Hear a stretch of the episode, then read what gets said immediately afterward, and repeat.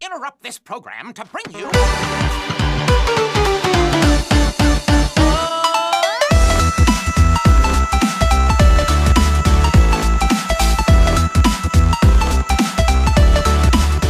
All right, everybody, welcome back to another episode of Reel Guys Live, the only YouTube and podcast show you should be watching in regards to movies and television, everything you need to know for the week. My name's Kevin, and joining me are the greatest minds of the Reel Movie Guys universe. Say hello to the camera, Adam. Hello. And we got John joining us over there. Hello. And last but not least, Julie. Hi. So, guys, welcome back. We're on episode number five of Reel Guys Live. Did not think we'd make five episodes in. I know I said that with four. Really surprised that we made it to five. You guys seem to be liking this show. We're doing pretty good so far. So I, I'm like the way it's coming together. I see something forming. I got something special here. I know everybody else is having a good time as well. So before we kick off the show, I love to ask everybody, what have you been watching? What do you guys want to share with the audience today that you've been checking out for the week? Uh, let's start with you, Adam. What have you been watching this week? Uh, let's see. I watched the first Harry Potter movie again. Uh, going down that rabbit hole. Okay, okay. I'm gonna just continue on the marathon. That's good. Um, That's smart. I like that. And I think the only other thing notable is that I, we uh, rewatched that. I think I mentioned it a few episodes ago, but the Owl House on Yeah. Disney Plus. Right. Um, I rewatched that entire series again because new episodes are coming out. So yeah, you know, it's funny. up. Once you brought it up, I actually saw what it was because I'm like, what is Mhm. the Owl House? I saw it, like trending, I think, on Twitter or something like that. And I clicked on, like, oh, that's what the Owl House is. It actually looks Yep. pretty cool, and that's It's on. Uh, people should watch that, right? That's on Disney Plus. That they can Yes, yeah, it's streaming on Disney Plus, and I think the new episodes are coming out on Disney Channel, but the majority of it's currently on Disney Plus. Okay, and like, what is it about? Like, if someone was interested in, ch- is it like, uh, from what I got, it looked like a Harry Potter-ish kind of thing. Is that what it is? yeah, that's that's probably pretty accurate, I would say. Um, I guess I have a theme this week. Um, yeah, apparently that's cool. But uh, no, it's uh, about this girl. She uh, basically leaves the real world and she finds this world of you know magical beings that some uh, some of the magic you know creeps into the real world and stuff like that. And there's a whole bunch of antics that go on, and it, it's a very entertaining show. That's pretty cool. That's pretty cool. Yeah, so that, Yeah. that that comes recommended by Adam. I'm definitely gonna check that out. Maybe I'll have something to say about it uh, next episode when I get take a look at it. I look forward to it. Yeah. All right, John, it's your turn, man. What do you got for me? What have you been doing with all your free time over there? Oh yeah, my free time. I've been watching. Well, baseball finally came back this week. Oh my God, Something this is wrong that. channel, man. Get out of here. There's a right channel. We talk about Harry Potter. You're, That's Met- you're, I a, Met- you're a Mets fan, right? Mets No, fan over there. fan. No, he's a Never Mets gonna be a fan. Mets. he's a Mets fan. M E T S Mets Mets Mets. Suck. Like Oh, my- everybody knows. Oh my God. All right. So, what have you really been watching that actually matters of substance this week? I've, I've been trying to rewatch all the Batmans. All the Batmans. All right. So, where'd you start? What'd you start with? The first one, obviously, all the way back in the day. You went back to Adam West? I did. No, you didn't. Bull BS. You didn't go back to Adam I did. I watched. I watched two of them so far. What? You watched uh what the Tim Burton original Batman 1989? Yeah, and then I watched the one right after that one. I've been trying to go through them in order, but Oh, Batman Returns, the Penguin. yeah.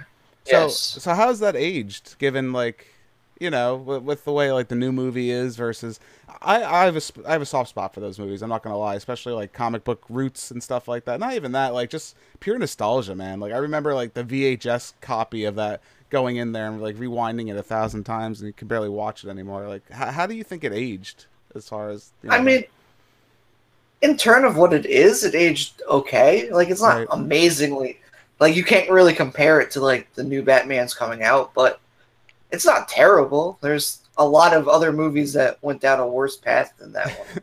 It's weird because I feel like Batman. It's one of those rare instances where the character's been reinvented so many times that like you can go back watch like Batman 1989 and Batman Returns and watch the new Batman, and they're just different experiences, right? It's not like they're bad or anything like that. It's just they're they're different. It's not It's almost- the same character, it's also almost like comparing like the Batman movies to when they had the Batman TV show, right? Where the guys were like literally just wearing like it looked like somebody bought it from a store and then they just threw it on. They're like, "Hey, we're gonna make a TV show. It's Batman now." Right, yeah, like fighting in my pajamas, pretty much. I mean, uh, we literally were doing that at some point. But uh, I know Batman. It's available on HBO Max, I believe, right now. I think everything's streaming on there. I want to say I'm not 100 percent sure. Uh, if not, the new The Batman is actually going to be streaming on HBO Max on the 14th, which is coming up soon. So mark your calendars for that. If you haven't gone to the theater, that that's cool. Adam, Adam, did you see it? Did you go see it yet? No. No, I did not. Because we talked about it. He's like, "Oh, I'm gonna go see it." I'm like, "Well, you know, it's coming out, right?" And he's like, "Oh, okay, that's good to know." Yeah, I had no idea. So that's good. Good call. good, good, good call. So yeah, if you if you want to save the money, just get a cheap HBO Max subscription. I think they have like the, the seven day ones if you don't feel like spending the money. This is the time to do it. If you're gonna do it, do it for the Batman for sure.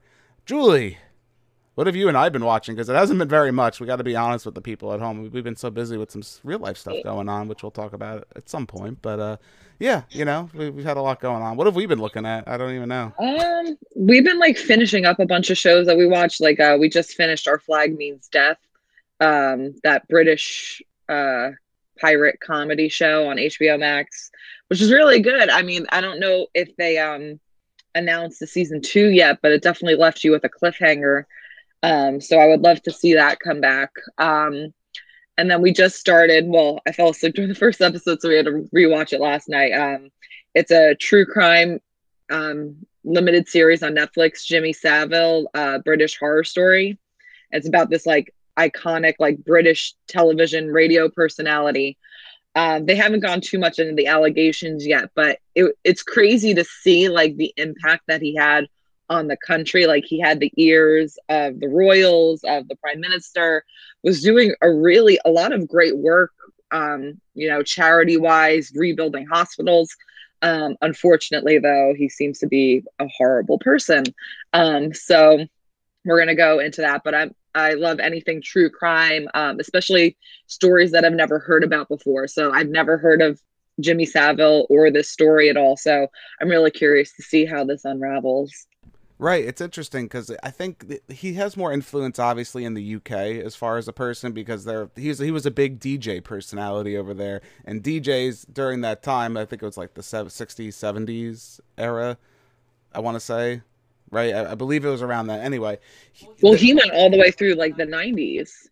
Yeah, he was rele- he's relevant for a very long time. I mean, he was a huge personality. television. Yeah, and television. He had like a, a charity show where he would give, uh, like he would say like, "Oh, what do you want from me?" or whatever. What do you want from Uncle Jimmy or whatever it was, something like that. It was um Jimmy saves it or something like that. So these kids would write in almost like to Santa Claus, like Jimmy, can you save it? Like I want it, and it, be- it could be anything. Like this one little boy wanted to take his teacher out to a night's dinner, so he arranged it. And the kid got to take his teacher out, or like the one girl wanted to be a policewoman in front of the prime minister's house, so he would do all those, not like make a wish, but it kind of like you know these kids would have these wishes, and he would grant them for them. Um, so like crazy to see, you know, like all the good that he was doing, but probably using that clout to do wrong.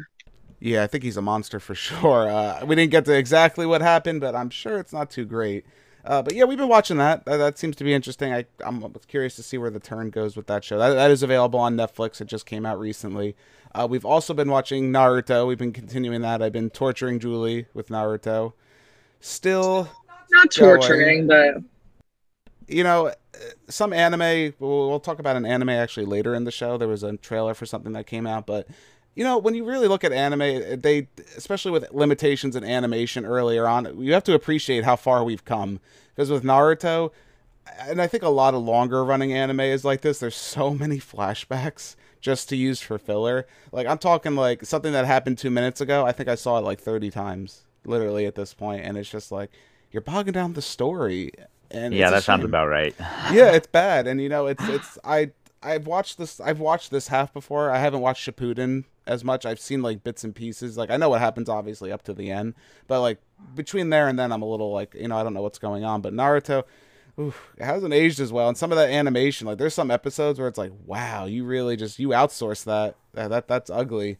Uh, which also the show gives us some of the best animation too. Uh, I think the animator of Wolf Children has a couple like really big episodes in there where he did like the I know if, if you're familiar with the Naruto Gaara versus uh, Rock Lee, there's a fight animation sequence which is absolutely beautiful. Even to this day, it still looks absolutely beautiful. But it's a shame like the whole show's not like that. You get really like waning quality, which everything has. Even Dragon Ball, me being a huge fan, I have to admit, there's some Dragon Ball Z episodes you're like, yeah, yeah, ooh.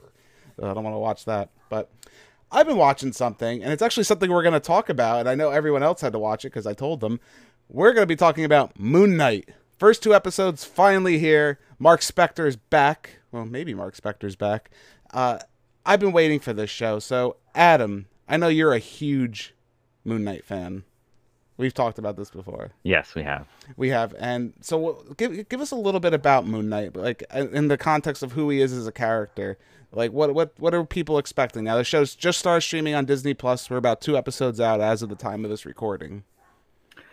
Well, I know there's a lot of comparisons to Batman. Yes. Being that Moon Knight is like Mhm. the Batman of Marvel, Right. which I guess to a certain extent it is true. I Yes. guess, but it's not It's at not. all. It is. It's it's interesting. So Moon Knight's a character that's been reinvented a couple times at this Mhm. point. Uh, early Moon Knight, if you were to tell me, like, read his like first initial introduction and run, he's Batman. A hundred Yes. percent, he's Batman. There, there's no doubt. Later, and I think more up to more recently, which I would when I was doing research just to you know take a look at some of the comics I've missed because I only read really Moon Knight up until his introduction into Civil War, and I kind of like you know I read a little bit of like Mark Spector's journey there and got some you know information there. Uh, he's changed a lot since then, and I think it's for the better. And the show seems to be drawing from that. So let's let's just dive into the episodes. Uh, so episode one, we got the goldfish problem, which I absolutely love.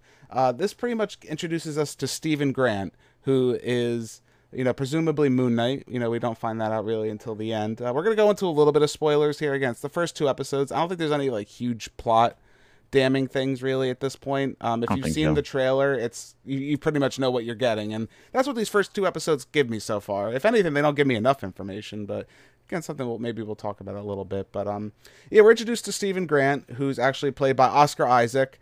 Uh, I really like the introduction to this character a lot. Uh, Oscar Oscar Isaac steals the show for me. Uh, John, what did you think of Oscar Isaac so far? You know, again, just we'll go by you know the first two episodes. Uh, Again, we have the goldfish problem, and I believe episode two was I'm totally totally prepared for this. Summon the suit, which we'll, again we'll talk about both. But what do you think of Oscar Isaac as Moon Knight? Are you buying this character? What do you think? Yeah, I'm buying it so far. It's when I start first started watching the just the whole first episode, I was kind of like confused too because it was like a interesting way to start it, and then like I always feel like first episodes of shows they try to put all this new stuff in, and then you're just kind of like confused. Mm-hmm. So it takes me a little while to get through like to get like the third episode to get like understand it. Right. But it seems good so far. Like it was a very a lot to take in and a lot of stuff like I don't know yet. Right. So, who is this for? I think that's going to be like the ultimate question that most people who, you know, come across our channel, even come across Moon Knight want to know. Do you have to be a Marvel fan to love this show? I don't think so. Not at least not necessarily yet. I'm, I mean, there's like a little bit of tie-in here and there, but it's not real. I feel like it's the most separated out of everything we've seen from the Marvel universe, which is good. I think we need a little bit of separation. I can't miss you if you don't leave, as they always say. You know, I, I gotta, I, I need a little bit. I need a little bit of space. I need my time. Uh, Moon Knight, if you're a fan of things like Fight Club, I think uh, Memento, those kind of stories where you know unreliable narrators, uh, disjointed storytelling, where you kind of have to put some pieces together. I think you're really going to have a good time with this, and I think with the first episode that that gave us a lot of that. Julie, now what did you think? Now you're a huge Oscar Isaac fan, which should come to no one's surprise. But uh, what did you think of what you saw so far from Moon Knight?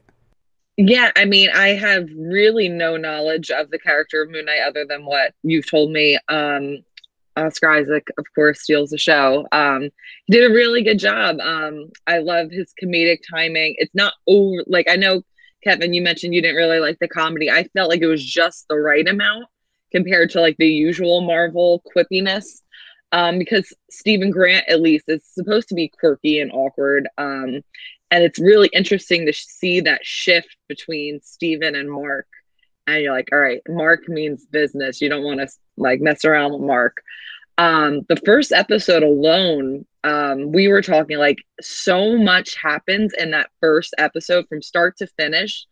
I really like sometimes I have to think, wow, that was only one episode of television. Like you get introduced to the character, but then you're all over the map. Um, a lot of action, a lot of character introductions. Um, I'm really curious to see where it's going to continue to go now, you know, after the second episode, summoning the suit. Um, but I'm really enjoying it so far. I think it's a lot of fun. Um, I like that it's going to be taking us to different places that we haven't really gone to in the Marvel Universe. Um, I don't know. I'm trying to be careful of spoilers, but I'm really enjoying it so far. Yeah, there's a lot to talk about, and I think we should be clear too. Also, so the the, the show starts out with a character called Steven Grant. That's who we're introduced to. Uh, mild mannered guy, works in a museum, a little off, a little little funny, a little meek. You know, I, I like him. I like I like his character a lot. Uh, we get introduced to him, and then we start to find out he's got some weird quirks, right? We start to see he uh, ties himself to the bed at night. He, he, tries not to fall asleep. This character, he's trying to stay awake the whole time, doing whatever he can to stay awake. And whenever he falls asleep, something crazy happens where he ends up in another location. Uh, there's one where he ends up with like blood all over his fist, not knowing. Uh, there's a transportation scene where he's taken to a whole nother country. It looks like uh, his jaw like dislocated. Like what happened? And we see this throughout the entire show. Which again, I know I made the comparisons to like Memento and Fight Club. There's a reason that I made those comparisons. It, it is those. It's it's definitely taking heavy inspiration from this. And throughout the episode, you know, it's interesting because again, I don't know how spoilery this is, but Steven Grant, the character we're introduced to, technically isn't the main character of this story.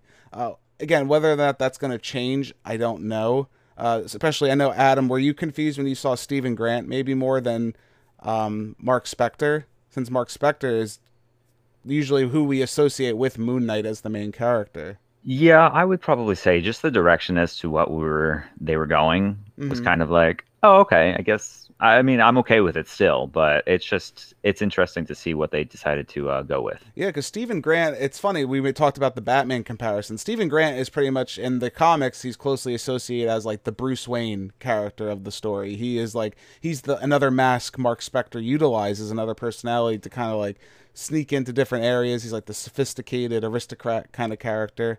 Uh, he also has another personality, which we're not we're not going to talk about that because that, that hasn't shown up yet. But um, this is a character who's deeply disturbed, which that's where we get into some interesting things. Now, John, what do you think of the the the, portrayal of dissociative personality disorder?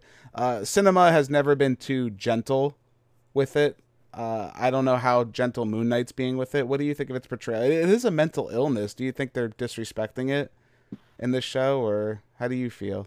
I know it's kind of like a touchy subject, but it's something we really kind of got to talk about. You know, I, have seen people actually flipped on this on social media with with their, their takes. I mean, I think yeah, it's a touchy subject, but I don't think they're like in doing it in distasteful way. I think they're doing it very like tastefully done, but trying to show you like what can happen, but not in like a in your face kind of way or like, oh, here are all the facts behind what we're doing. But they're just trying to like interpret it into the show. Okay. Per se. Right. Yeah, I mean they're they're they're giving a take. What what do you think, Adam? Do you think because Moon Knight again? There's been controversies even with the comic with the way it's been portrayed. Like again, the the uh, run I read up into the Civil War, it was more of Mark Spector is just like I'm a sociopath, I'm insane.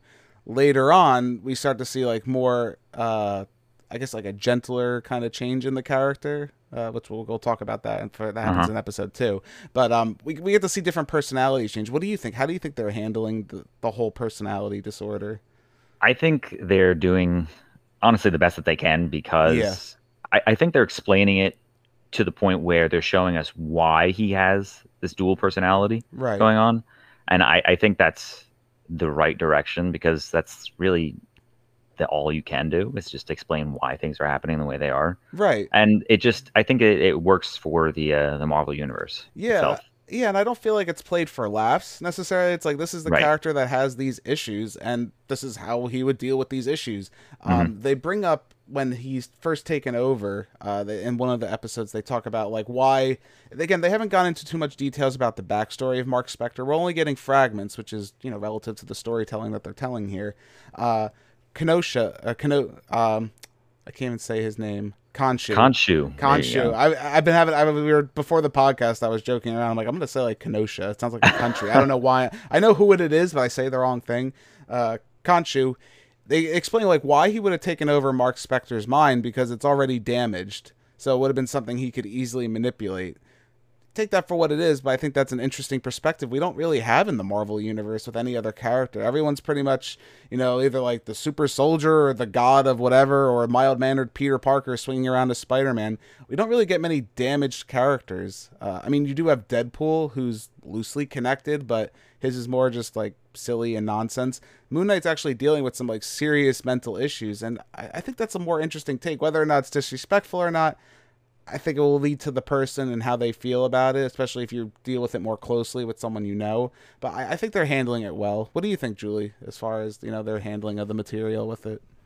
Yeah, I mean, I agree with Adam a lot. Um, this, you know, they're I think they're doing the best they can, and at this point, I feel like I'm more preoccupied with, and I'm gonna. I know Adam just said the person's name, and I can't remember how to say it now. The God Khonshu. Khonshu, thank you. We all have a hard time Um, with Khonshu. It really is. So you have Steven and Mark who have, you know, DID, and then there's Khonshu on top of that who's really pulling the strings. Um, so it gets blurry really as to like who truly is in control. Um, I think, you know, it's doing it a little bit more tastefully than the movie Split. I know people like talk about that. I mean, that's based off a true thing, but like you just have these two personalities at this point and they are conflicted. They are fighting for control um especially like once steven kind of realizes that okay i am sharing my mind with another personality like a lot of the pieces get put together. I think not that it makes him feel better because i definitely don't think he's in a great spot right now steven. Um i think it helps you know make things a little bit have a little bit more sense as to like all right i'm not tr- truly just crazy. Like there's a reason why these things were happening to me, why I had this lost time.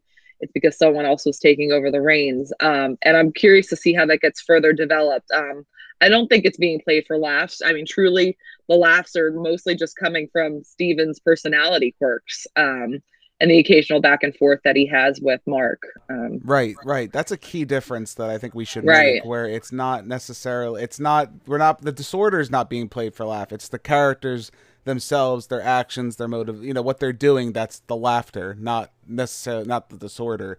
You know, I'm not a doctor, by obviously, you know, I'm, I'm hosting a movie podcast, so clearly that's not my profession. But you know, I know this DID has always been an argued disorder, you know, since the very early 70s. I know it is like a diagnosable thing. Uh, like Julie mentioned, the movie Split is technically based on a true story. How you want to take that is, you know, right. up to you. But It was like the 24 faces of Billy Madigan or something. yeah, which is also It's streaming on Netflix. Netflix. Yeah, it's streaming on Netflix if you want to check it out. It's it's an interesting watch just to see, you know, that that type of personality disorder. But I think for the most part, Moon Knight handles it very well. You know, I, I don't think there's any issues with that.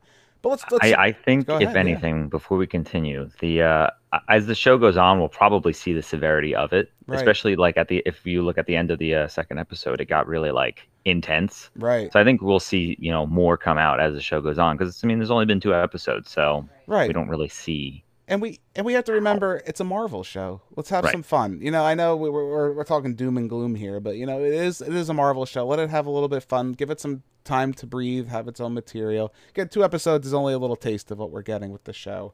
Um, a couple things I just want to talk about. Then we'll move on from this. Is um, the horror aspect is finally in the Marvel Cinematic Universe. Uh, Adam, I don't know how you were feeling about it. Were you were you shaking there a little bit with some of the the more horror oriented? I mean, it's not downright scary, we'll be honest, but it's creepy. It's more than we've gotten from Marvel. I was yeah, I had to keep reminding myself this is a Marvel movie. This is a Marvel movie. Yeah. It's all right. It's, It's all right. It's okay. Uh, But yeah, it, it, it does have a little like uh you know the the level of intensity is definitely higher in this show than it is in any other any of the other movies. Yeah, and I I would say as far as you know me, you know I always talk about the cinematography. This is probably the most beautifully shot Marvel project I think I've seen. Uh, as far as it really going into, like I said, we talked about the DID. We're talking about even the shots are portrayed that way. Uh, everything is from like a split perspective. Uh, you're looking at one thing might not be the exact way you're looking at. There's a shot with um, Steven is in uh, the city and there's like a puddle and he's talking with um the the solid uh, the guy pretending to be a statue. There's a scene where he just he talks to him and he never talks back.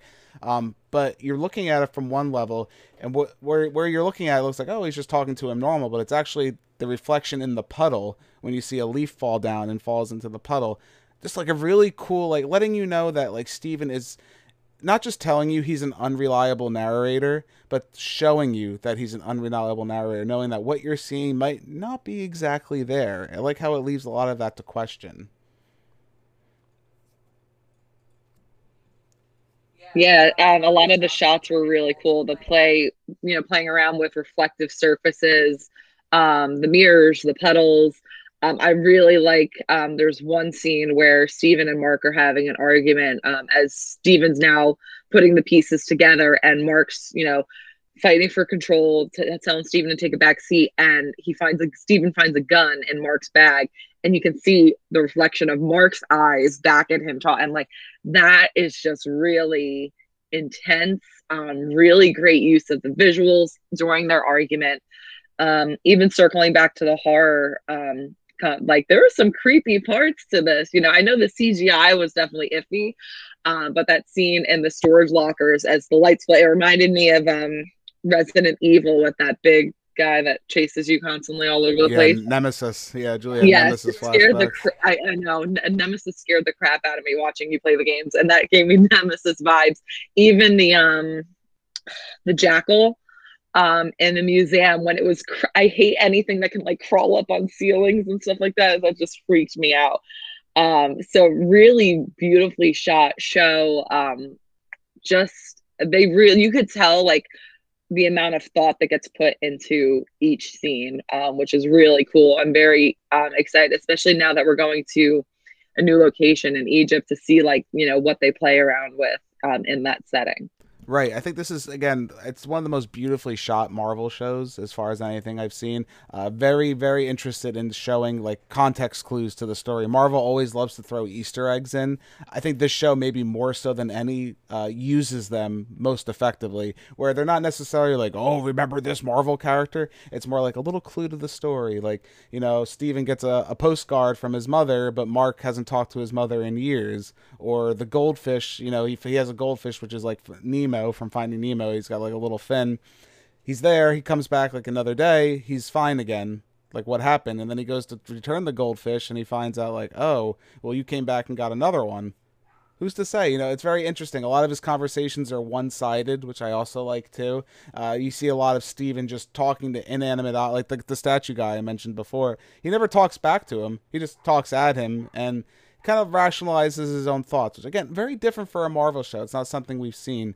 Uh, but Julie did touch on something which I, I have to talk about.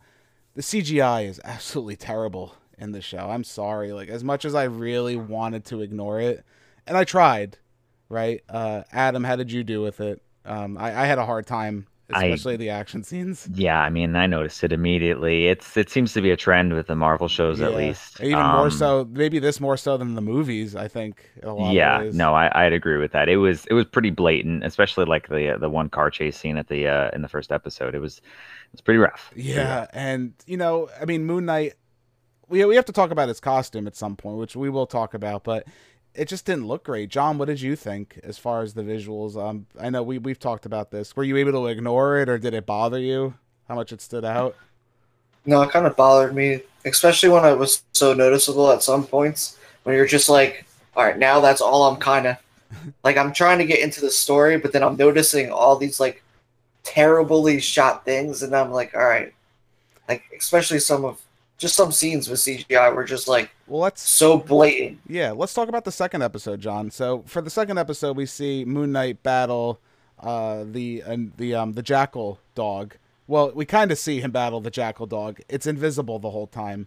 Now, I I don't know about you, right? But I think they did that on purpose. I think to kind of be like, well, we don't we can't really afford this. We want to kind of use our CGI more accurately. Do you think the jackal choice was done just for budget reasons, just to make him oh. invisible? Oh yeah, and I think that it almost like they almost tell you that in a way of showing you, hey, we're gonna go back and show you the footage of what happened on that day, and they show nothing, like no shadows, no nothing. So it's like they definitely didn't want to show you their per take on the jackal. I Right. felt like What do you think, Adam? I, I, I again, they try to explain it away in the story, like, oh, well, no one can see him but him. But I, I don't know, man. I was having a hard time with that one a little bit. Yeah, I know. It's like in the second episode when he's like fighting the jackal, and I he's like couldn't. the only. Yeah, they don't even like. They barely show the fight. No, they don't. Yeah. And it, like, It- it's funny when they slam him into the car. They slam uh, Mister Knight into the car, which we're going to talk about. Yeah. Um, you see, like the car looks fake, which which is fine. I'm okay with that. You could tell like the car was like light as hell when they threw him into it. Mhm. But there, there's nothing there. Like, come on, guys. Even when he see like they're CGIing him in the fight against nothing. Like Right. that that bothers me a little. Like I'm sorry. Like give me. I'd rather it look cheesy with practical effects versus what you're giving me here because it looks pretty bad. Um, let's talk about Moon Knight. So the character, there's two costumes to the character of Moon Knight. Now, Mr. Knight seems to be breaking the internet a little bit. Uh, I know a lot of people are really in love with this character. Uh, I'm actually not that familiar with him, believe it or not, because again, when I was talking about where I've read with Moon Knight, I kind of stopped before the iteration of the character came up. Now, Adam, are you more familiar with the Mr. Knight persona? I am. Okay. Um, it's. I think a lot of people are upset because that's not, and at least in the comics, that's not how that suit works. That's what I understand too. It's, Yeah. uh, it's just another persona of Moon Knight Right. that we're given. How do you feel about it? Do you are you open to it? Are you I, w- I was fine. I was like, okay, yeah, give Steven, you know, some credibility. I liked how he it gave him, you know, more confidence because at this point, I'm like, I'm on Steven's side, and I want him to, I want to see him succeed. So I was okay with it. Yeah, I'm interested. I mean, I can only go by. It doesn't maybe offend me as much because again, I didn't read the source material. If I read the source material, maybe I'd be a little more Right. inclined to be offended by it. Uh, but Mister Knight, from what I can tell in the comics, is more of like the detective kind of go-to gentleman fighter character, and obviously he's uh, now the comedy act in uh, the Moon Knight show where he's a uh, what is he? A messed up Colonel Sanders, something like that. He called him. Yes, yeah, something like Fucked that. up Yeah. Colonel Sanders. I think Yes. that's what it was. uh, what do you? What, I know, Julie. I know you were you were going crazy for this one when this one came up, and you don't even know the It- character, so that's kind of I funny. don't. It was so great. And then just like the more you find out about it, the better it gets. Like I think you showed me um I'd like, you know, when he does a superhero landing and then he just falls over and that was like an Oscar Isaac improv or, you know, input. Um, and like Adam said, you root for Steven. So to see him have this confidence boost and he's doing his little, you know, light as a feather, um, and you're like, good for you, dude. Um, I just saw a Twitter thread earlier where I was dying because, like, you know, we had those promo photos of Mr. Knight and he's got his sleeve rolled up and he's looking all intimidating. And someone tweeted, like, oh, you know, you had us thirsting over Mr. Knight and it turns out it's just fucking Steven. like, I'm like, I love Steven. Like, I don't know. Even he makes the comment when he's talking to Mark, like, oh, just because you're more handsome. It's like, you're the same person. You're both equally as handsome. Um, yeah, I think that contributes to the whole show as well, where they're they're the same Right, the person, but they have different confidence levels. Yeah, It's the confidence, the persona, the charisma. But I love Mr. Knight. I like, you know, it makes sense. You know, Mark has his Moon Knight persona, and Steven's going to have his, you know, equivalent. Um, and they're going to be different. They're going to have their personalities reflected into it. Um, so I thought it was fun. But again, I've, you know, zero comic connection attachment um, to these characters. So I thought it was fun. yeah, I agree with you. I agree. I again, I have zero attachment, so I, I thought it was fine. You know, I could see why someone would be upset. hundred percent. I, I definitely could understand why. Uh, when your serious character is now a comedy act, it, it kind of hurts. Which, you know, I, I have a, I have an issue too. So with Moon Knight, I love the Moon Knight costume. I think it looks really cool. Again, the CGI just is is horrendous. Really, with it, I, I think is unfortunate. They try to hide it with uh, motion, the masking of night. It's hard, right? I mean, it's really hard to hide it. But maybe even more so, which I think there's a lot of irony to this. I don't know if anyone else is seeing this. They tried to make him less Batman, but now when I look at his face, I see Deadpool. It's like identical to the Deadpool mask, unfortunately. I, I don't know. I, I guess there's really no other way to go about it because they do have similar masks. Uh, what did you think, Adam? Were you seeing some Deadpool vibes with uh, the facial, you know? Yeah, it was just usage. at least with the a lot of Yeah. the movements that he was doing too, and the you know the size of the eyes, you know, they pretty much match up exactly. So yeah, I agree with that. Yeah, it's it's hard to unsee, you know. Unfortunately, which I, I it's hard, right? I mean that that's the Right. character. I think it's cool. I like I like the glowing eyes. Uh, some people have said, oh, why didn't they do Batman like that? Because a lot, of, you know, Batman always has a lot of the hero Mhm. costumes have like the clear white eyes. it doesn't always work. And I think in Moon Knight's case, it does work very well. Uh, Deadpool, Right. it's worked as well, where he's more of a comedy act. But in Moon Knight, they did a good job. Uh, the costume's cool though. I, I I know I said I don't like the I like the CGI, but I like the way it comes together too. It like stitches itself together. Like you see like the armor plates like move underneath. Very fluid, very cool. It's just the CGI is not there for it. So you what what do you do in that instance? Do you do like a transformation sequence, like record it once and then do it like, you know, pull like an anime style Sailor Moon where you transform you know, you, you gotta find something to, to do it better, you know, and unfortunately I don't think Moon Knight has that. But what it does have going for it, like we said, I think the horror aspects are really good. Uh, the acting portrayals are great. Uh, the only other character we really get in the show uh, is we do get Ethan Hawke making his debut into the Marvel Cinematic Universe. A lot of great mystery, a lot of great questions going on there. I can't wait to see what happens with Moon Knight. I think it's something we're going to continue to cover over the course of you know the next couple months, or yeah, I guess a couple months. It's got a little bit to go. Uh, it's something we're going to talk about, so I think we'll continue on. Uh, before we close out, anyone else have any you know thoughts on Moon Knight? Is there anywhere they want to see the series go? Anything like that? Uh, Adam, do you have anything you you're looking forward to seeing? Maybe. I uh, yes, I mean I would like to see the suit more, but I guess it depends on, uh, I guess the budget Yeah. because I mean it seems like at least the second episode that they were like really trying to not bring out the suit. Yeah.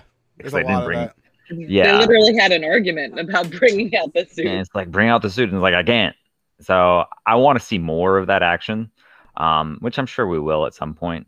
Uh, Right. the other thing I wanted to note was it's probably uh, a good point to say that the first like two episodes are the only thing that we've seen in the trailers. Like, Yeah. so Yes. there's a lot of show that we still that nobody knows anything about, which is really good. I, It's I really like that aspect. Yeah, I mean the only thing they showed was uh, which we're introduced to towards the end of the second episode. Again, not a spoiler because it's in the trailer. Uh, He, he's going to Egypt now, and we haven't really had an Egypt Egypt setting as far as the Marvel Cinematic Universe. I mean, we've dealt with Eternals and you know other gods, which is a whole other question I have. Maybe we'll talk about later in the series. Where how do gods exist? Are they aliens too, or whatever the case is? A lot of questions in regards to that, but there, there's a lot to come. I can't wait to see that. I I love ancient Egypt, so I, I can't wait to see how they deal with that mythology. Yeah, I'm really excited to see like that mythos come into the Marvel universe. Um, I always found that really interesting, so I'm really excited to see it go down that route. And how about you, John? Anything you're looking forward to seeing in Moon Knight? Anything?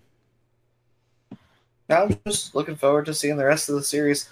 I was always I, I'm always curious with these series now too, like how many episodes they're each going to be because I feel like sometimes they cut them off shorter Mm-hmm. and some of them go a little bit longer than they're That's than true. they should. But Yeah, that's, that's a Hoping good that- point. Yeah, I'm hoping that this one has like a decent run length. Like sometimes you feel like you get into a show and then all of a sudden they're like, oh, now it's done. Here we go. We may have a season two. We may not. We're just gonna end it like right here, and it seems rushed together. We only have six episodes apparently. I didn't realize Wow. wow, that's not. I mean, I like guess. six episodes. Well, I guess that's why they're so careful with the budget there. You know, I, I guess that that's kind of why. You know, they got maybe they're saving it for, for the finale. You know, I don't know. We'll see. I mean, Marvel CGI, it's just it's become a trend, unfortunately. But we'll see what happens. I'm excited for Moon Knight. Can't wait to talk about it a little bit more once we get some more information on it. Going from Oscar Isaac, let's talk about something else that has to do with Oscar, the Oscars themselves. Uh, so a lot happened at the the Oscars, right? Uh, honestly, you guys, I'm sick of it. All right, Will Smith smacked Chris Rock, right? We we all know what happened.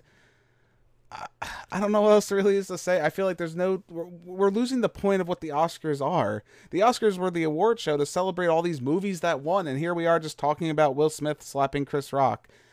I don't. Wait, other other stuff happened at the Oscars besides that? I know. I can't. That's all it feels like. It makes me. it, it- I'm sick of it. I'm really tired and done with it.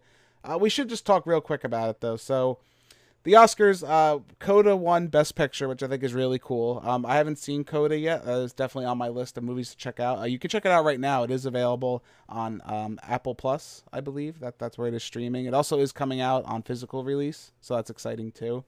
Uh, Coda won uh, Best Winner. Uh, Best Supporting Actor It was really cool for that to win, uh, especially for our Star Wars fans out there. If you're interested, he was actually um, I'm sorry, I gotta pull up my information here.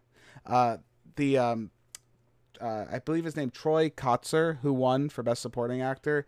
He was actually one of the Tusken Raiders in The Mandalorian season two, and he kind of helped create that sign language that they used. He was actually one of the main people that was used in, um, you know, conveying that the language of the Tusken Raiders, which I think is awesome. Like, are we not celebrating how cool that is? Instead of talking about Will Smith, we should be talking about something like that. That's really that's really cool, and you know, just nice to see.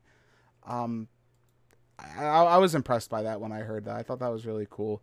Uh, but my my main thing is so besides the Will Smith slap, we also Dune clean swept the awards for the most part, which I'm happy about. You know me, I, I love Dune was one of my best movies of the year.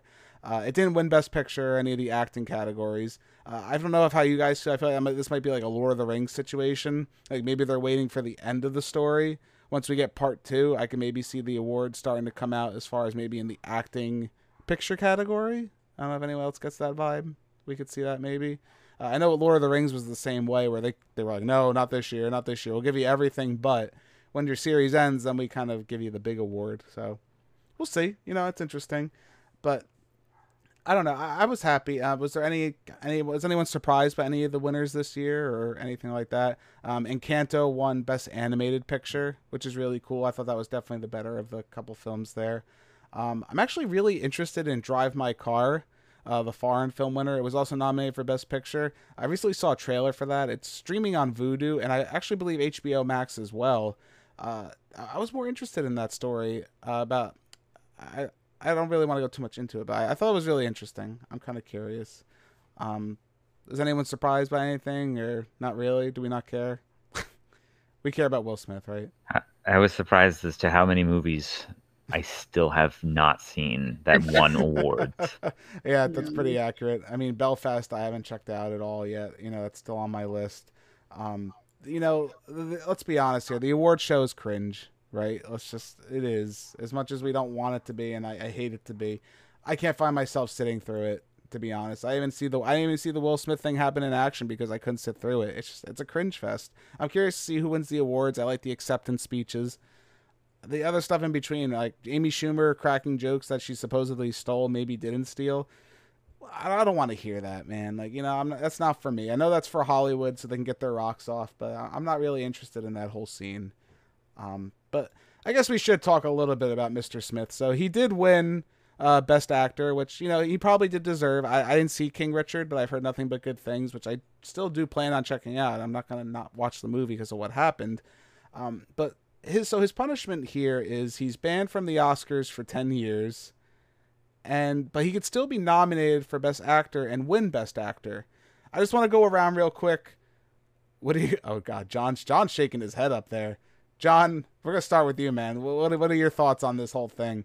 Is it stupid? Should I just been a plain ban? What do you think? Does the does the punishment fit the crime? We're having a little trial here. Listen, I don't think that I don't think that we have to worry about Will Smith showing up to the Oscars and for the next ten years anyway. He's never gonna win. he barely won this one on the skin of his teeth. He probably had to pay a couple people off. Oh my god. We all know that the Oscars is rigged the whole thing is a big stunt. And the fact that they have that they had Will Smith sitting in the f- first row by himself with his wife, and that's like the only people within a hundred miles of them. We all knew something was going to happen. They kept panning to him, like, oh "Hold on, let's see Will Smith's reaction." So you're under the firm belief that this whole thing was rigged. That's your firm belief that this was. All right, we're getting into conspiracy all right. theories. I didn't think we were going this path. You see, this is what we're talking about. This is what I love, guys. We didn't talk about. This is why we don't talk about it beforehand. So, John, you're uh, Mr. Conspiracy Theory over there. Obviously, this has to be rigged. Come on, who else is gonna watch this crap?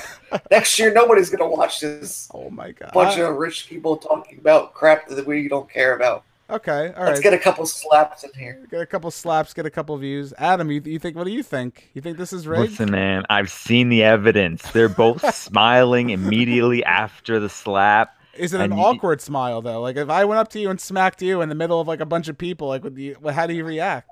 You know what I Will mean? Will Smith wasn't smiling after. Chris Rock was. Yeah. I, I don't know. I, I, I, can't I can't tell.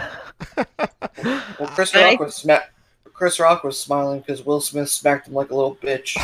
well, right. And he couldn't believe that he just got smacked by Will Smith.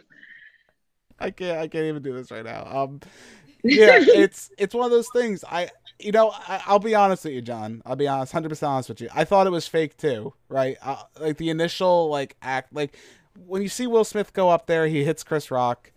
Like, all right, this is fake. You know, this is all part of a scene. Why I don't think it's fake then was the follow up, which is the greatest meme ever on the planet right now. Is keep my wife's name out of your mf mouth. Like, okay, I don't think that was staged. I, I don't think when when that follow up, I don't think was staged. You know, he could say he took the slap. You know, you can look at it from different angles. Oh, he took the slap. He was right bracing himself for it. I don't think that's staged, man. You think that you, you really think that's staged? That's why he won an Oscar for that moment right there. Exactly. He didn't actually win it for King Richard. He won it for that acting right there. I don't know. I just, He took the fall for the award, basically, right? Is that what you're saying? Yeah. Okay. Hundred percent. it's it it's interesting this whole thing. Um, but what do you think as far as so? Well, let's go on the uh, hypothesis here. This is real and this did happen. What do you think of the punishment, John? Ten years? You think he just should have been a permanent ban? You think ten years is fine? I mean, it's not even a big deal because he can still win. Well, yeah, that's why it doesn't really make sense. It's like, oh, sorry, you're not allowed to our party anymore. It's like another one of those royal elite kind of things. Like, oh, you can't come dress up to our fancy gathering anymore. You Yeah. know, but he's not going to be there in ten years anyway. He's going to be like sixty. Yeah, he's The not- Fresh Prince is dead.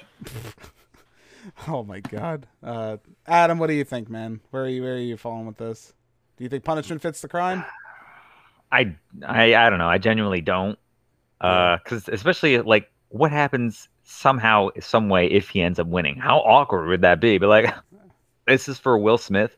Obviously, he's not here right now. He's on a Zoom call. Uh, We're gonna we'll pull just him up. mail it to him. Yeah. yeah. I I don't think it does either. I, I'll be honest with you, Julie. What do you think? Are you what are you on the fence? Think it fits? What do you think? he should be banned and unable to win awards, which I'm still very confused because I know before the Academy even banned him, he like withdrew himself, which made me think that he was withdrawing himself from receiving nominations. So if he can still win an award, then who cares? People choose not people who are nominated choose not to show up just because they don't feel like going. You know what I mean? So then what's the difference? And it's just it's just crappy because again, like we're talking about this when there were some really historic wins and those people's night just got overshadowed by the slap. Um but you know, my thing is who knows if he will even have the opportunities to win those awards because seems like every project he was attached to is dropping him. Yeah, we've seen that a lot. Uh, the new Bad Boys, which was actually the first review on this channel. Funny enough, we did the me and John did the Bad Boys movie.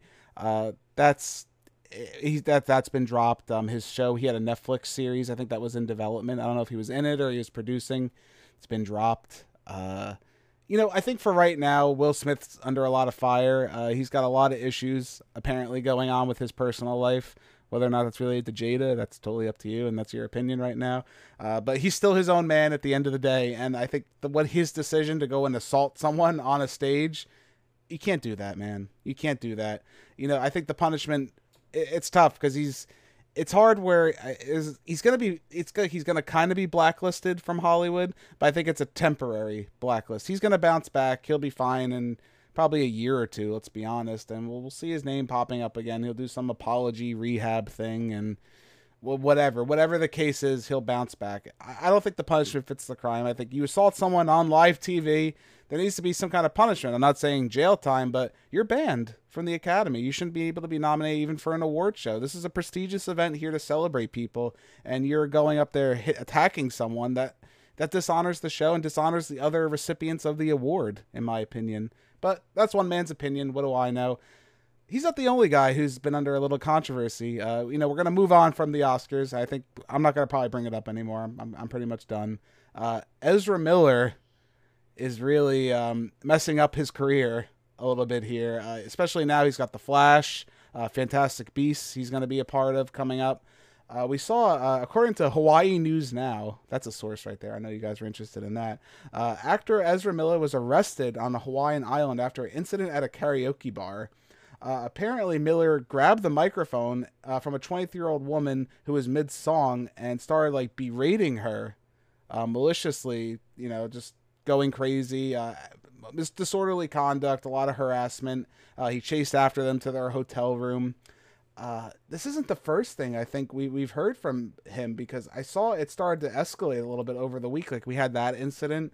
And then we did see uh, Warner Brothers actually had an emergency meeting in regards to Ezra Miller, which you never want to have on your resume right now, uh, especially with him being a part of these future franchises. More specifically, I think The Flash, uh, Fantastic Beast. We'll have to see how is involved. I'm assuming he's going to be a part of that going forward.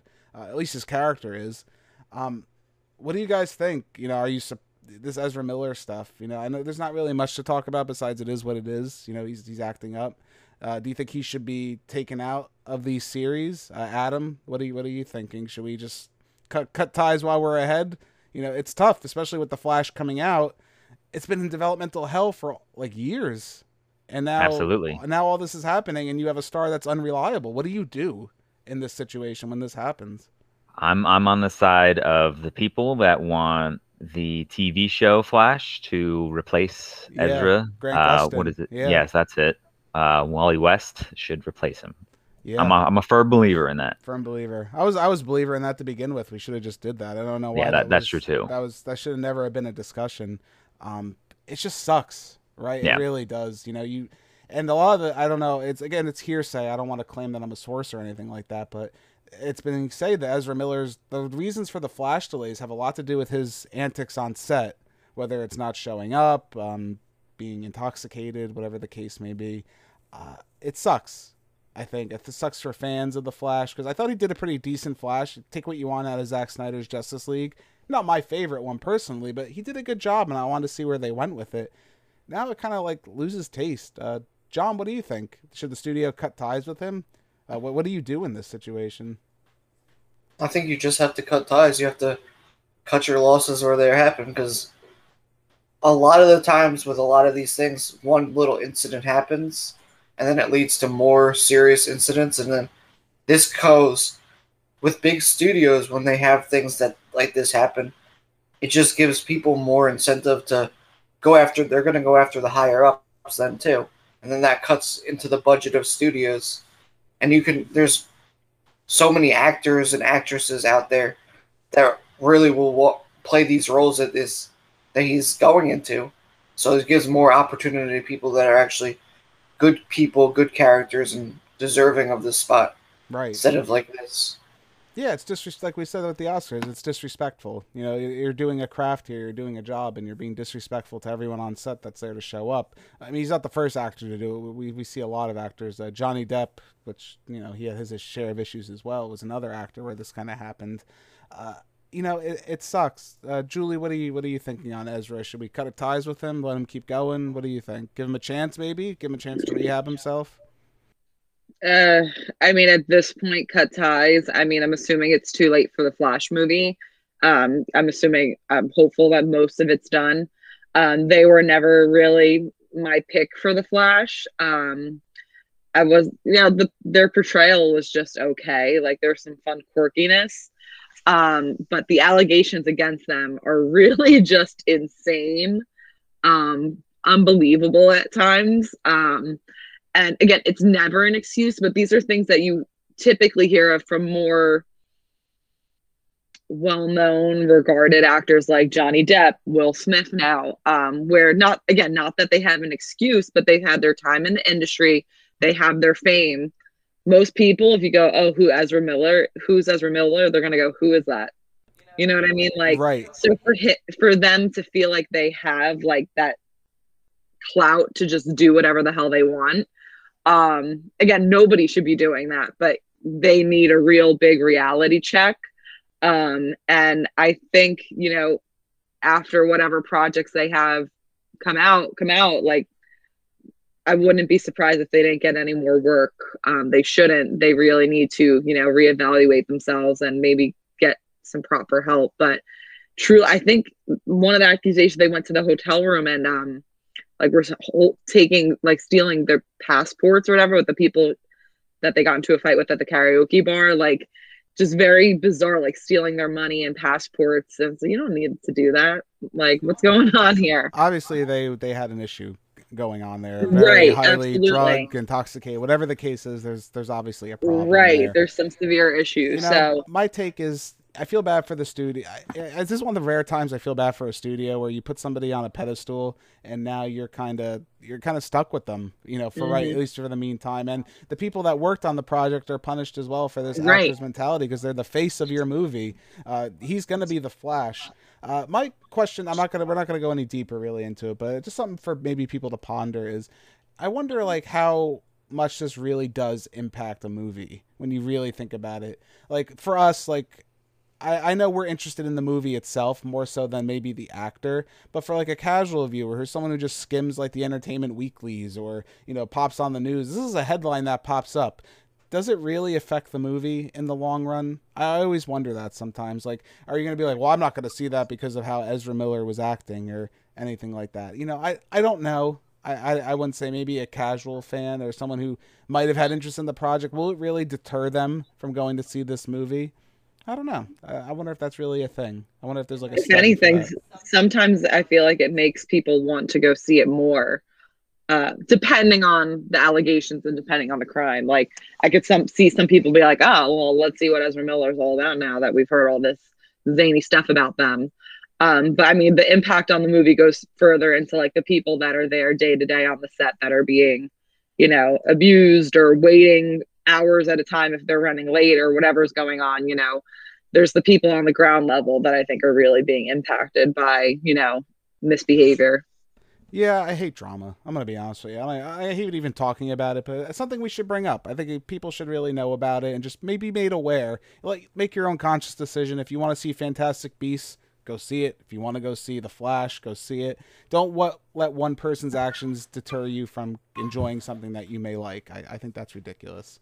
But Well, um, go ahead, John. Go Before, ahead before we wrap before we total before we totally move on from this, I feel like this is another one of those things where we don't see exactly what's going on behind the scenes with these actors and actresses right. and how some of these actors and actresses feel so entitled to their like when they get a big role then they feel like oh now i am above these people so like say just the people that are helping them on stage on stage or through the camera work they feel like they're so much bigger than them that they feel like they can go out and do this kind of stuff and even if like this was a one-time incident where it's never happened again I feel like some people are gonna come through this and go, listen, this happened to me on a certain set with him too, or something happened in this way. So I feel like you have to nip it in the butt before this stuff becomes way too much. Yeah, I 100% agree with you. I think we need to do something as far as that, which actually funnily moves right into my next topic. So, a big discussion that happened this week, and I am so excited to be talking about this, is what now it's method acting has been a thing in Hollywood for some time, right? We we've seen some actors pull it off excellently. Some actors, what the hell are you doing? It's a really two-sided project. So we have two takes on this, and I I can't I love how they relate to each other. Uh, so the first one is Jared Leto, who was in Morbius, uh, to everyone's dismay at this point, which apparently seems to be the one of the worst movies of the year. You mean more BS? More BS. Oh, this guy with the jokes. I love it. Uh, I did have something else to talk about Morbius, which I, I want to address before we jump maybe into this. Was the director had no idea that there were Spider-Man murals in the trailer for Morbius, and then they were removed once the movie actually came out. Does anyone else think that's absolutely hilarious and sad at the same time that the director didn't know that about his movie? Just more evidence of studio interference. Yeah. What a what a sad director doesn't know what's going on with his movies. Yeah, I mean, I, I hate to say it, like it's just it's really the, the handling of Morbius has been an absolute dumpster fire from beginning to end. I didn't even see the movie, and I do want to see it. I think at some point I'm gonna check it out, s- probably later rather than sooner. But man, it's just a mishandling. And then you have this. So Jared Leto was so committed to playing the character of Morbius that he actually used crutches and would slowly limp to the bathroom. Uh, P breaks started taking so long that a deal was made for him to use a wheelchair just to speed up the process. And it was stated by the director, which again, this is the man that didn't know that Spider-Man murals were in his in his trailer. He had no idea this happened. Said, "All of the actors believe in processes. As a director, you support whatever makes it as good as you can be." Wow. Well, I guess he we didn't realize he had a bad movie because apparently that performance didn't help this movie at all, based on what I'm hearing. Um, I just think that's really interesting because then we have Mads Mikkelsen who is coming up with Fantastic Beasts, and I love Mads. I think everything he's in, he's absolutely genius in, especially the Hannibal series. We've talked about him before. He comes up and says in an interview uh, with uh, GQ, Mads says it's bullshit. What if it's a shit film? What do you think you achieved? Am I impressed that you didn't drop character? You should have dropped it from the beginning. I think that kind of says it all. What's the point of method acting if you're in a bad movie? Uh, so what I want to do is let's go around. Let's let's talk about method acting. What we think of it. Is it worth it? Is it worth people's time? Uh, so well, let's let's explain what method acting in. Adam, could you give like the audience a little taste? Like what what exactly is method acting? I mean, it's it's pretty much just assuming the role like that you're going to portray is, you know, actually true. Like you are the character that you're portraying. Right. So, like a good example would be um, Jim Carrey, right? Mm-hmm. As we all know, Jim Carrey. Julie, who did Jim Carrey play? She's not in her head. Uh, well, I, I know the name of the movie's Man on the Moon. He played uh, my first mind is the alternate personality, which is Tony Clifton. um, which is I love how his method acting um, encompassed two different personalities. Andy Um, Kaufman. Andy Kaufman. Andy Andy Kaufman. Kaufman. Yes. I gave you the ball and you dropped it. See what happened? I know. Got all Tony. Clifton, Andy Kaufman, and Tony Tony Clifton. I do Tony Clifton impersonations around the house all the time. Yeah, so so notoriously what happened in this movie for those unaware is Jim Carrey pretty much assumed the identity going around pretending to be the reincarnated spirit of Andy Kaufman and terrorizing everyone on set with all his antics, his jokes, his nonsense, just literally pretending to be him every waking moment that he was on set. It's documented, and there's actually a really good uh, documentary on Netflix you guys should check out if you get a chance, where it shows just how terrible this process was and how much it impeded them making the movie. Now, Adam, we have Jared Leto pretending to be Morbius, who can't, who has to use crutches and then a wheelchair eventually just to use the bathroom. Is that really helping his performance on screen as a vampire? I mean, yeah, movies aside, I, I just don't see how like there there has to be a separation. You have to understand, I, I would say, between you know real life and portrayal. I I just don't think that that would have helped him at all. No, right. So I I kind of like Mad's Mad's perception of this too, where he's just like, if you're if you're in a bad if your movie ends up being bad, what was the point of all this like detailed work that you've done into it? Uh, from what I gather, he's more of an actor where it's like a switch. You know, he's like, all right, I'm in the scene, boom, I got to put on my mask, go in, do my antics, turn it off, come out. You know, he's just him again, which I think should be the case for most actors. Don't when you right. agree? He obviously understands that separation. yeah. So do you think there is any merit to method acting? What, what would you? It's it's tough, right? Yeah, I mean, to a certain extent, yeah, I do think so because it's like it depends on what the role is, and then I, if I was to go do something, I would want to know how to properly handle a situation. But you know, to go to a certain extent of like, all right, I have to go to the bathroom. Let me be that character going to the bathroom. It, I don't know. It just doesn't make any sense. No. Now let's let's talk about one. I want to. There's one that I always think of that actually worked, in my opinion. Um, was uh, Christian Bale is most famously known for his method acting, uh, which he was in American Psycho, which I absolutely love that movie. His Patrick Bateman, he pretty much stayed in character most of the time in that movie to the point where he physically changed his body to be the character. He's done it a few times with um the Machinist was another movie where he lost all that weight. It's just funny because people always talk about the Machinist, but they never actually seen the Machinist. I think that, that that's kind of a funny situation, but that, that's just besides the point. Um, you know, it's one of those things where he stayed in character so well. But I don't know. I don't think he was being a dick to other people on set. I didn't hear stories of anything like that. He just like he kind of became consumed by the character, but he didn't take it out on other people you were working with where it was causing issues on set. I think that's where I have the issue with predominantly with method acting. Uh, what do you think, Julie? Now, are you on the same camp with that? Yeah, definitely. I remember, I forget what we were watching, but it was people on the set of American Psycho were talking about Christian Bale. And like, he would just do that thing. He would be having a conversation with you and he'd laugh, be laughing, but his eyes were like soulless, which like he was still in character as Patrick Bateman, but again, he wasn't like directly impacting the people around him. Um, and I mean, maybe I'm just missing stuff, but I don't think Christian Bale goes around bragging that he's method acting. Like he just does it. And other people tell you that he did that. We're like, Jared Leto has to announce to the world that he was so deep into his character. And I'm sorry, he's just an asshole. The fact that you have to walk around on crutches, like to go to the bathroom when you are perfectly capable of doing that. Like it's not like the cameras are rolling. I know you're playing that character.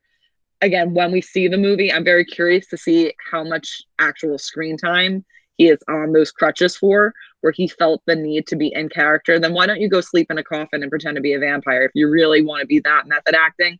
Stick to the vampire side instead of like trying to pretend to be disabled when you're not. Like again i know that it's the separation of you know performance versus real life but that's a time where you need to separate a little bit.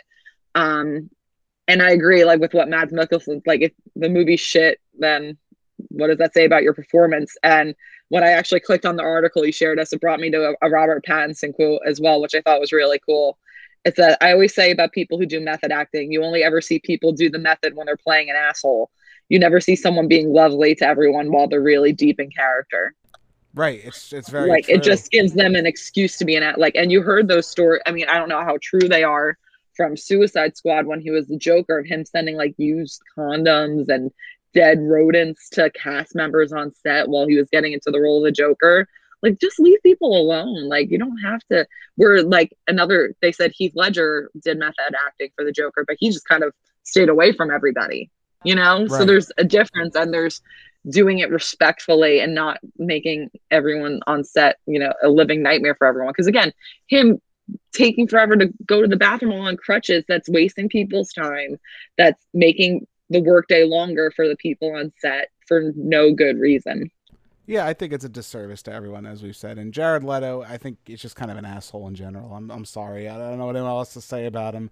Uh, I know, speaking of Will Smith earlier, that was also on Suicide Squad where Will Smith wanted to beat the crap out of him, apparently, because he was sending stuff to him and his family in like weird boxes being the. What is that accomplishing? I'm sorry, you're not accomplishing anything. Stick to your role, do your job. If you have to, you know, it, it, there's there's different levels of it, like you said. I think if you're to be in character, to stay in character is one thing, uh, but just to but to piss everybody off and just to be an ass about it, I think is useless. Uh, before we wrap up on the subject, John, you got anything you want to add to that? What do you think of the method acting? Are you method acting right now? Is this your role? Yeah, this is my role. I'm method acting. just be an asshole to everybody in life. Sounds about right. Right there we go. yeah, it's it's it's nonsense. I'm sorry. I think the whole thing is nonsense. I don't think it, it accomplishes anything. Um, yeah, whatever. It's it's it's a trend that's going to continue on. I don't know how much how well they teach it in like when you go for like a craft as far as acting school. Maybe that's something I'd be curious if they really go into method acting. I don't I don't think they really do. Uh, I know it's more so frowned upon in the professional community but teach their own, right? I mean, I guess that the Morbius director says it's a thing. You know, he apparently knows everything that's going on with acting and, and his movies, so he must be right. You know, Mads doesn't know what he's talking about, clearly. Uh, going into some other good news, uh, Adam, I hope you're scared. You know, you, you you don't you love horror, Adam. Obviously, I know you're really into different horror movies. Clearly, I do. Yes, I I, I love it. So, are you happy? You know, uh, Pennywise is coming back, Adam. I know you're really Great. excited. Uh, Welcome to Derry was pitched to uh, HBO Max as a uh, prequel series to the It franchise. What do you think about that? You excited to see uh, Pennywise return to our screens? Uh, no, but um, I guess I, I I don't know. I'm interested. I, I it's something that I did not expect to happen, but I guess if it expands the story a little bit, and I mean, why not? I don't know if it's necess- necessarily something that we needed though. Yeah. Um, right. So I don't know. I, it's it's kind of just a uh, I'm indifferent right now, I guess. Yeah, I feel like everyone's trying to capitalize on the expanded universe thing. Yeah, uh, the mm-hmm. the multiverse. I'm sure we're going to see more things. Uh, interestingly enough, Stephen King does have involvement with that with his Dark Tower series. I haven't personally read it, but I know the Dark Tower was supposedly like the connective tissue to That's everything. right. I forgot about that. he- Yeah. everything. All his movies are connected in this Mhm. weird universe. So, Welcome to Derry is interesting. Uh, I, I love the It movies, preferably the first It movie. I really loved. It was actually one of my favorite horror movies of that year. Second one, eh, you know, there there's there's problems with it. It's I don't know. It could be an adaptation problem. It's the better of the adaptations, I guess, if, if that means anything, which I guess doesn't because the other one's really not that good. But you know, I I'm interested to see what happens. Um, they did pass on something which I thought was interesting. The Overlook Hotel was pitched as uh, pitched as another Stephen King series uh, based on The Shining, which I'm really glad we didn't touch. Like, let's stay out of the Shining universe. I don't think we need to be elaborated on the events that happened at the hotel. Uh, it kind of opens itself up. Welcome to Derry. Uh, the town of Derry has a really rich history, which I think could be explored. Could be something interesting. Funny enough, they haven't actually mentioned if Pennywise is in the movie, so that could be something. Uh, it could be like kind of like a. Um, does anyone remember uh, Eerie, Indiana, as a show? Does anyone remember that at all? John, you don't remember that? That was our No, that I was do our not. time. no. Well, you're an old man, John. You should remember what I'm talking about. Whatever. Eerie, Indiana was a show where, for those who know what it is, it was a show where like just strange events would happen. There were these kids, and they would have every every episode would be like a strange event that happened in the town, and they'd have to solve like the mystery of kind of what it was, and it was always like this weird supernatural thing that kept happening. Uh, Welcome to Derry could be cool like that. Could be something that's just like Derry's a weird place and weird things happen. So I don't know. There's not really much more about it, so we won't really you know mull over it too much. But uh, speaking of Bill Skarsgård. Uh, the reboot for The Crow is in full swing with him playing um, Brandon Lee's famous character uh, of The Crow. Uh, now, have any of you seen The Crow? John, have you seen The Crow at all? Adam, I know I, I was mad at you. You didn't see The Crow. No, I haven't Very upset. I uh, I looked up some things about it. I haven't gotten a chance to actually see it, but I did watch a few of those videos though. Okay, so you did watch a little bit. The the I know Julie, I made you watch The Crow. It was probably one of the first movies I made you watch. Actually, when we started dating, I I love The Crow. Uh, just the history behind it. Uh, the comic is absolutely beautiful. Uh, if anyone actually gets wants to read something that's poetic, dark, eh, just absolutely beautiful. I really find hard words to describe it. Is uh, James O'Barr's The Crow is a, piece of work, you know, a, a masterpiece in my opinion. But The Crow, essentially, a man is mur- a man and his wife are murdered by this gangster squad gang of people, and uh, he comes back as the Crow uh, for one night where he goes back and he murders, ever takes revenge on everyone that killed him and his wife. Um, you know, it's interesting. Bill Skarsgård's an interesting choice. I don't automatically, you know, associate him with being like an action revenge kind of star.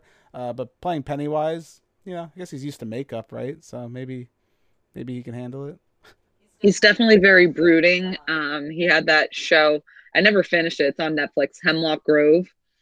Um, which similar to Derry, I get. I don't know. Weird stuff happens. He plays a vampire, um, but very brooding. He, he has some like action moments in it. Um, so that that was like the first connection I made when I found out he was being the crow. Like, it's familiar territory for him. I think. Yeah, I think so. I, I could see him definitely. He's he's a very versatile actor, which we've seen in some of the movies he's been in. Uh, he was even in Deadpool 2 when he made that like brief appearance. Right, that was him. That was that. That was the Skarsgård. There's so many Skarsgård brothers. Yeah, it's really he hard to keep track. that would spit stuff. I think. Right, the acid spit. Yeah, he was the acid. I think that was him. Yeah, there's a lot of Skarsgårds. Yeah, there's a lot of them. There's a lot of them. But uh, I guess we should go into maybe the next thing then at this point, which is trailers. Everybody's favorite thing to talk about. What's new? What's coming out? What we should be excited for. Uh, so one of the Skarsgårds, uh, Alexander Skarsgård, actually is going to be appearing in The Northman. So The Northman is essentially about this Viking, uh, Viking prince. So for all you Viking fans out there, which I have not watched that show, that's actually on my list to probably get into. Um, it's pretty much this this Viking as a young boy, his family's murdered, and he's kind of set out to go on revenge on this mist maybe mystical quest. You know, I can't really get a vibe for it. Um, but the Northman trailer, I don't know how you guys feel. Uh, the trailer really is just a lot of action, a lot of like just clips of things happening. Uh, you know, there, I think he has a line like uh, "father, mother." It's a like avenge my father, my father, protect mother, my mother, and kill whoever killed his father. Yeah, which I think that's that's really cool. It's like a really like deep chant, which I would expect from a Viking yeah, movie. it repeats over and over. yeah, I really like that. I think that's really cool. So, how about you guys? Did anyone find this interesting? Was there anything in there? Adam, what did you think of this? I mean, it seems like a random kind of movie. I know there wasn't much out this week for us to talk about. Uh, this movie is coming out uh, April 22nd, so it is relatively soon. What are your, some of your thoughts on it?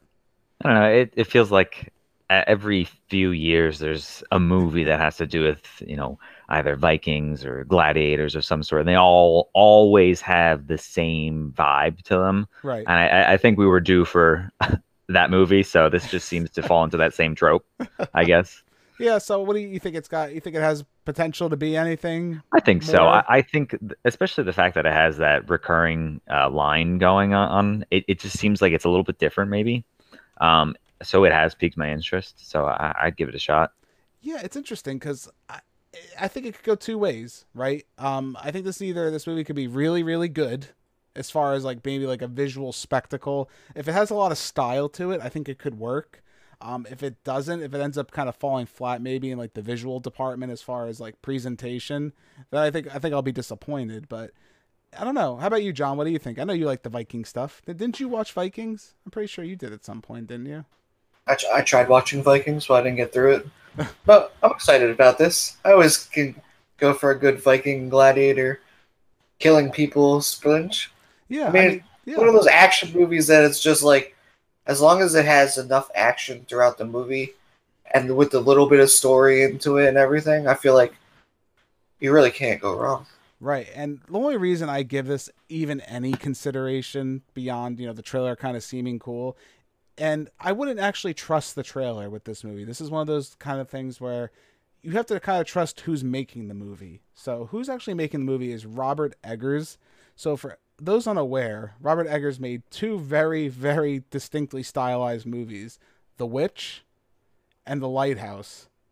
So, if you've seen either of those movies, they're very distinctly stylized in what they are. It's not just your typical fanfare. That's not to say that this movie won't be that, because it, it might very well be. This could be just him dipping his toe and doing something totally generic and uneven.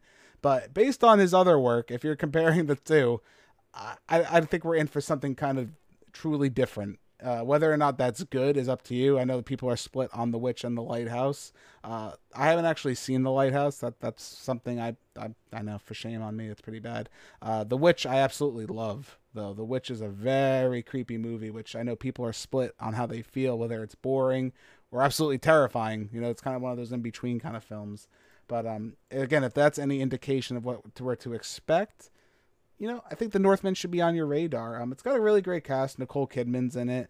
Um, just, just again, the style looks really cool. Especially if you're into Vikings, there's really no reason not to see this. I think, in my opinion. Yeah, that was the other thing I noticed was that it's got a really solid cast. It's got Willem Dafoe's in it, uh, Anya Taylor Joy's in it, so uh, and um, Ethan Hawke is in it as well. Yeah, It's the year of Ethan Hawke. yeah, right.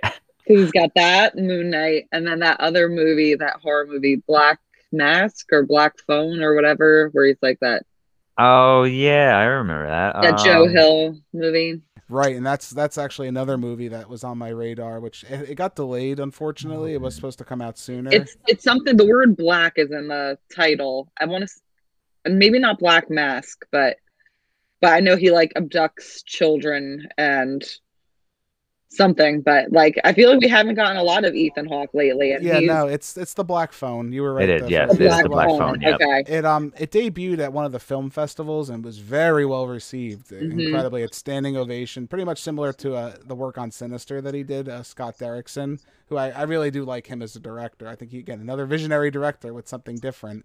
Uh, it had a standing ovation at the film festival. Uh, got delayed for whatever reason for a widespread release, so it's something to keep an eye out. I don't It's know. out in June, June? June Okay. twenty fourth. Oh, okay. All right, so relatively soon. Maybe that's something we could uh we could cover when that comes out. That might be fun to talk about. We gotta do some horror movies. I gotta get Adam's take on some of this horror stuff. Uh, usually it's me and Johnny going through the slasher fest, but uh, I think we get a we get some wider audience. John, what do you think? Welcome more people to the party. Let's do it. Let's bring them to this. Well, humanity. slashers slashers are different than like horror. Like slashers really aren't that scary, depending on the slasher movie. I don't know. What do you think about that? Uh, yeah. They're They're not my kind of scary. I think I think somebody's gonna show up to Julie's house one night, and I think she's gonna sit, have a different opinion on slashers. Great. It depends. Well, when you watch like the fourth or fifth or sixth one, they're not scary anymore. Again, let's he- let's let's reiterate something here. She was watching Friday the Thirteenth when we were marathoning that, John. Uh, she was just kind of like, "Oh yeah, that's not scary. That's stupid. Oh, it's a comic." Yeah, she's keep in mind she's watching like these '90s slashers movies that didn't age well at all. To an- I I know. nearly. And somebody knocks on her door at twelve o'clock at night. She's under the covers, hiding with a weapon, saying, She's "I'm under the covers. scared." Like if I like get up in the middle of the night and she like just sees me like go to the bathroom and come out, she's like, "Oh my god, who's in the who's in the hallway? Who's walking around?" She's freaking out over that. I can't imagine. That, God. Like the wind hits the windows at night, and she's like, "Oh my god, what's that? Somebody's coming. I'm coming in!" talking. I'm talking like The Conjuring, Sinister, It. Like that stuff's Yeah, creepy. Miss and Miss. Elevate. Oh yeah, Miss Elevated Horror. Elevated horror. Elevated Horror. Ooh, horror snob. Adam's Yeah. Adam's just scared of everything. I don't know what to tell you. We can do. Me and Adam can watch horror movies together. We'll do like a four of us watch something and just watch me and Adam's reaction. I'd be down for that. Yeah. My issue is I all the horror movies they all kind of like blend together. Yeah. right. Just because I don't know if it's just the fear and it's just like The I just remember being afraid of this movie or something. So I, I, I don't know yet, but there, a lot of them they just kind of mesh together for me. So I'm the person me- that watches them like behind my hand. yeah, there you go. Yeah, I mean that, that doesn't help when you can't see the whole movie, and you know you just have. But whatever, you know, it's interesting. I, I horror. I can't wait to jump into. I, I think that's always interesting. But going back on topic, you know, we went from the the Northman to uh, horror movies. There. Uh, speaking of real life horror, uh, Conversation with a Killer, the John Wayne Gacy tapes, is coming out to Netflix. Uh, that, that that that's real life horror. Now, if you were to be afraid of that, I totally would understand that. Um, they kind of bothers me. Uh, Conversation with a Killer, the director, he actually did um, the Ted Bundy tapes, which is a really interesting documentary where if you're, I'm the kind of person where I like my documentary a little more. I'm trying to think what the word is. Maybe less like less opinion, more from the source kind of a documentary. And Ted Bundy tapes really did that, where you got to see into the mind of like how terrible this person is. Like you can tell somebody how terrible like a killer or a person is. Of course, their actions are terrible, but when you hear the words from that person's mouth of what they did and, how they reacted to different situations, completely changed it for me. And I think John Wayne Gacy tapes is going to be another one where it's one of these most famous killers, and we're hearing the voice of this monster come through in an ex- what looks to be an excellent telling documentary, which I always feel conflicted talking about because it's it's a true life event, and I'm talking about this horrible thing. Um, John, I know you're Mr. Uh, real life over there with all the, the murders and stuff like that. You like that kind of stuff. Uh, what do you think of this? Did you watch the Ted Bundy tapes, and are you looking forward to this? Oh yeah, I watched the Ted Bundy tapes. I watch all this stuff. I love this. There's just something about like real life stuff that makes it even more creepier. Like when you take a deep dive into some of like just the stuff that goes on just today in certain things. You take a deep dive into this. This stuff is a lot more scarier than anything that Hollywood can create in their mind.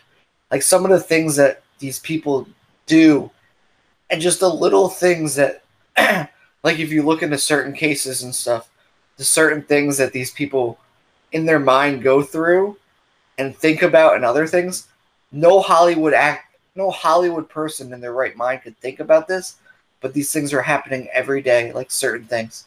And this just looks like a decent like this seems like it's gonna be a good thing for people that are into that kind of stuff. Right. I think even more interesting is where they actually bring like they they should they have a lot of footage of him just being a normal guy out and about uh, because he was a very public figure at that point, especially in this town. And for him just to be out and about and then do, oh, it's it's just terrifying. Uh, the footage. Why? Why? Why does he have to be a clown? Well, he worked children's parties as a clown. I, I love that people It's- are afraid of clowns. It's my it's- favorite part. Well, he's part of the reason why people are afraid of clowns. He really it. is. I totally get it. When I saw that, I got it. and just the carnage that he created. But again, being such a public figure, nobody would know. Like, I think he owned a construction company or something and was running for some kind of local office and was the clown party guy. Like, just crazy. And it's like that with a lot of pe- Ted Bundy. He was charming, attractive. People never would have thought that he was capable of the things he could do. BTK was like a Boy Scout leader and a youth minister. Like the way that these people are able to blend into society and commit these atrocious crimes. Um, like Kevin said earlier, it's interesting to hear, you know, information from the source or hear them excuse what they did or continue continue to deny it. Um, it's so fascinating. Yeah, true crime is one of those things, and you know, I think now, Adam, I want, I'm curious what you think as far as we, we bring awareness to this. A lot of people I've seen had the discussion where it's like almost we're celebrating monsters, um, and giving them more fame and notoriety with these kind of documentaries. What what is your thought on that? Do you think we are doing that to an extent, or you know, is it more of like an awareness thing? Because these are, it's kind of, it's just sick in a lot of ways, but we do get entertained by it a lot of the time. I hate to say. I, I think it's a double edged sword because Yeah. yes, we are giving him the notoriety, but we're also, you know, making his victims, we're giving them the light that they deserve too. Because you know, Yeah, a lot of times, you know, the uh, actual killer, they are the ones on in the spotlight. But you know, there's tons of people that no, they matter too. Right. Instead of being victim number one, number two, or number three, Right. you're, you're putting a name to that and just, you know, letting people remember like these are the lives he took. I think a lot of Right. people, I think in documentaries, it can be, you know, just like, oh, he just, he killed this person and they move on. Uh, the, Right. the conversations with the killer series, if I'm just going by Ted Bundy, I felt like they kind of brought personality to everyone that was taken by Ted Bundy. hmm And I'm hoping with John Wayne Gacy, they can kind of do the same thing and just bring to light just like the atrocity this monster was and the lives he took and the families he hurt. Because I think that's that's Yeah. sh- a shame. There's no It will, yeah. It definitely depends. I remember over the summer we watched the Night Stalker documentary on Netflix, which was really a compelling documentary. But I don't. It was one episode where it just opened with a black screen and just names scrolling past, and it was just to see the amount of names of the people that he victimized, that he killed. Um, you know, it's you're giving voices to those people. So yeah, and Adam said too, it's a double edged sword. You know, as long as you're respecting the victims and you're trying to you know heal some wounds there. Like i know john wayne gacy i don't i don't know if they there was one victim who was still to be identified. I think they might have recently finally put a name to them.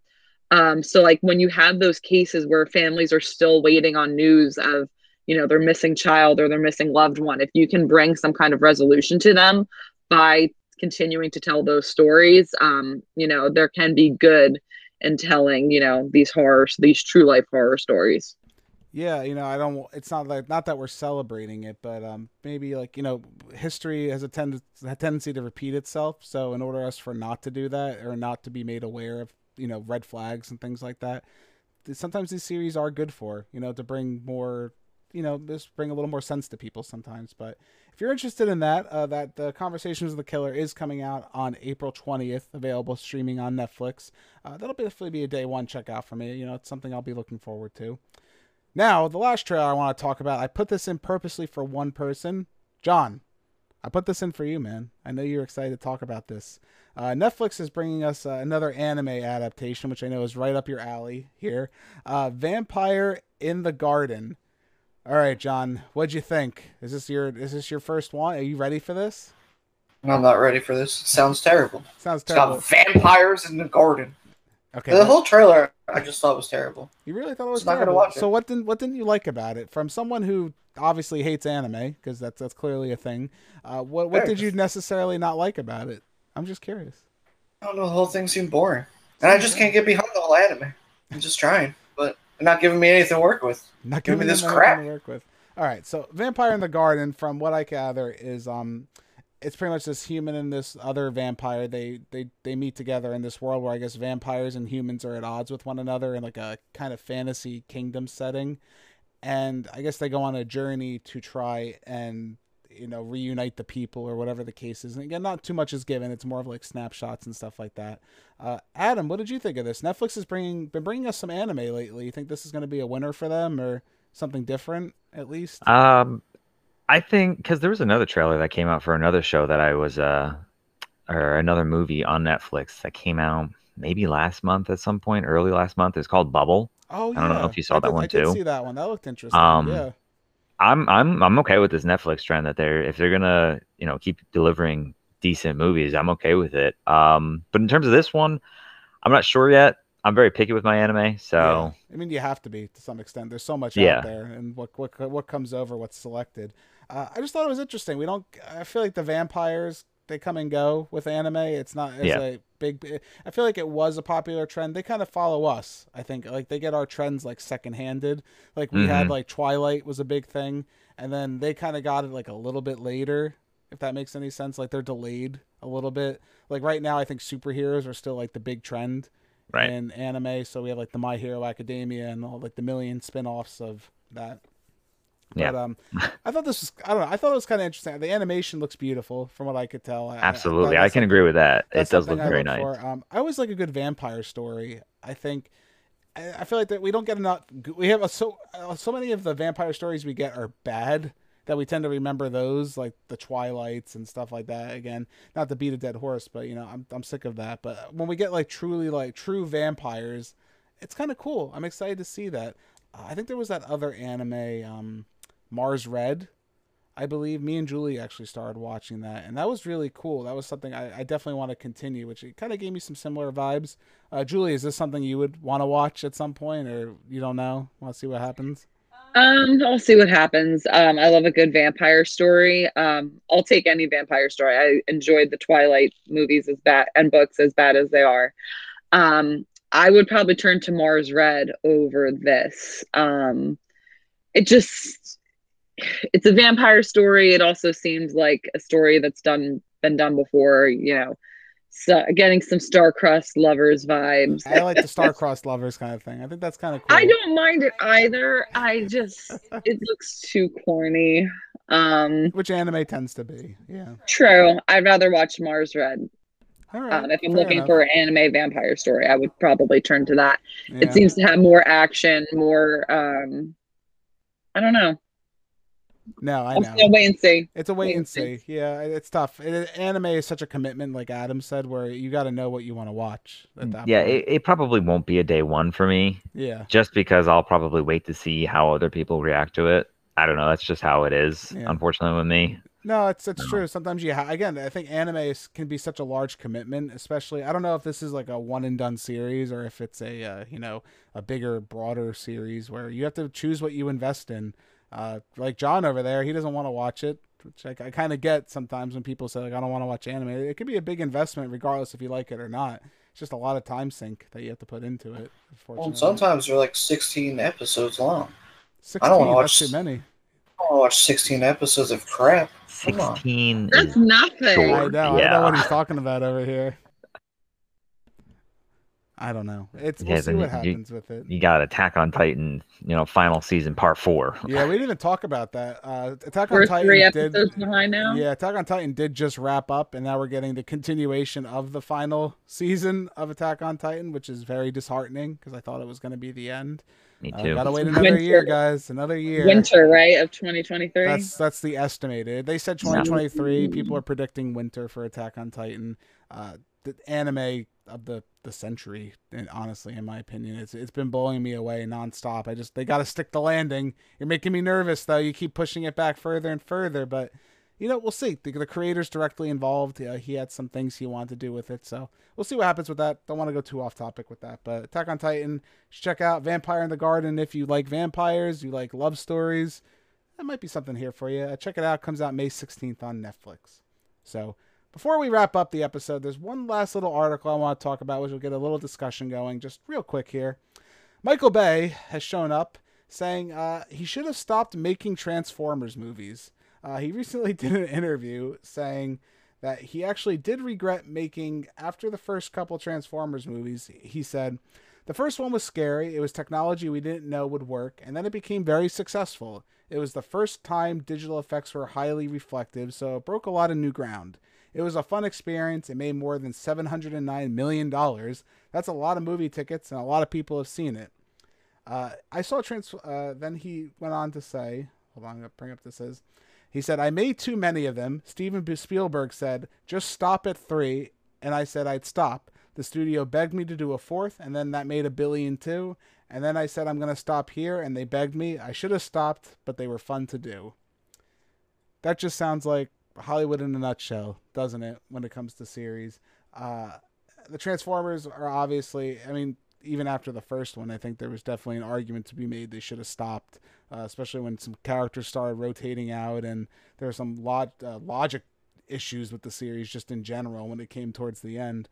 Um, now, the, what that spawns to me is now, do you guys have any series that you think should have stopped while they were ahead? Is there any like movie franchise or anything like that where you think they just they kept on going when it really should have ended at some point? Could have ended maybe sooner. Jurassic Park. Jurassic Park is a good one, John. Look at he was right. He he was like locked and loaded with that, and I didn't even ask this before we started this discussion. So. He took the best answer. He did. There's another one, but yeah, okay. So Jurassic Park. Now, where do you think they could have stopped, John? Now, it's easy to say the first one, but let's say you had to at least have like a sequel or two. Do you, where do you think they could have stopped? After? All right. Then we could have stopped after the second one Yeah, because the third one's just garbage. yeah, I, The I rest agree of it's with you. garbage. Yeah, third one going on seems to be kind of rough there. So we could do a two and done. That's not bad. Two and Done's not so terrible. No, not at all.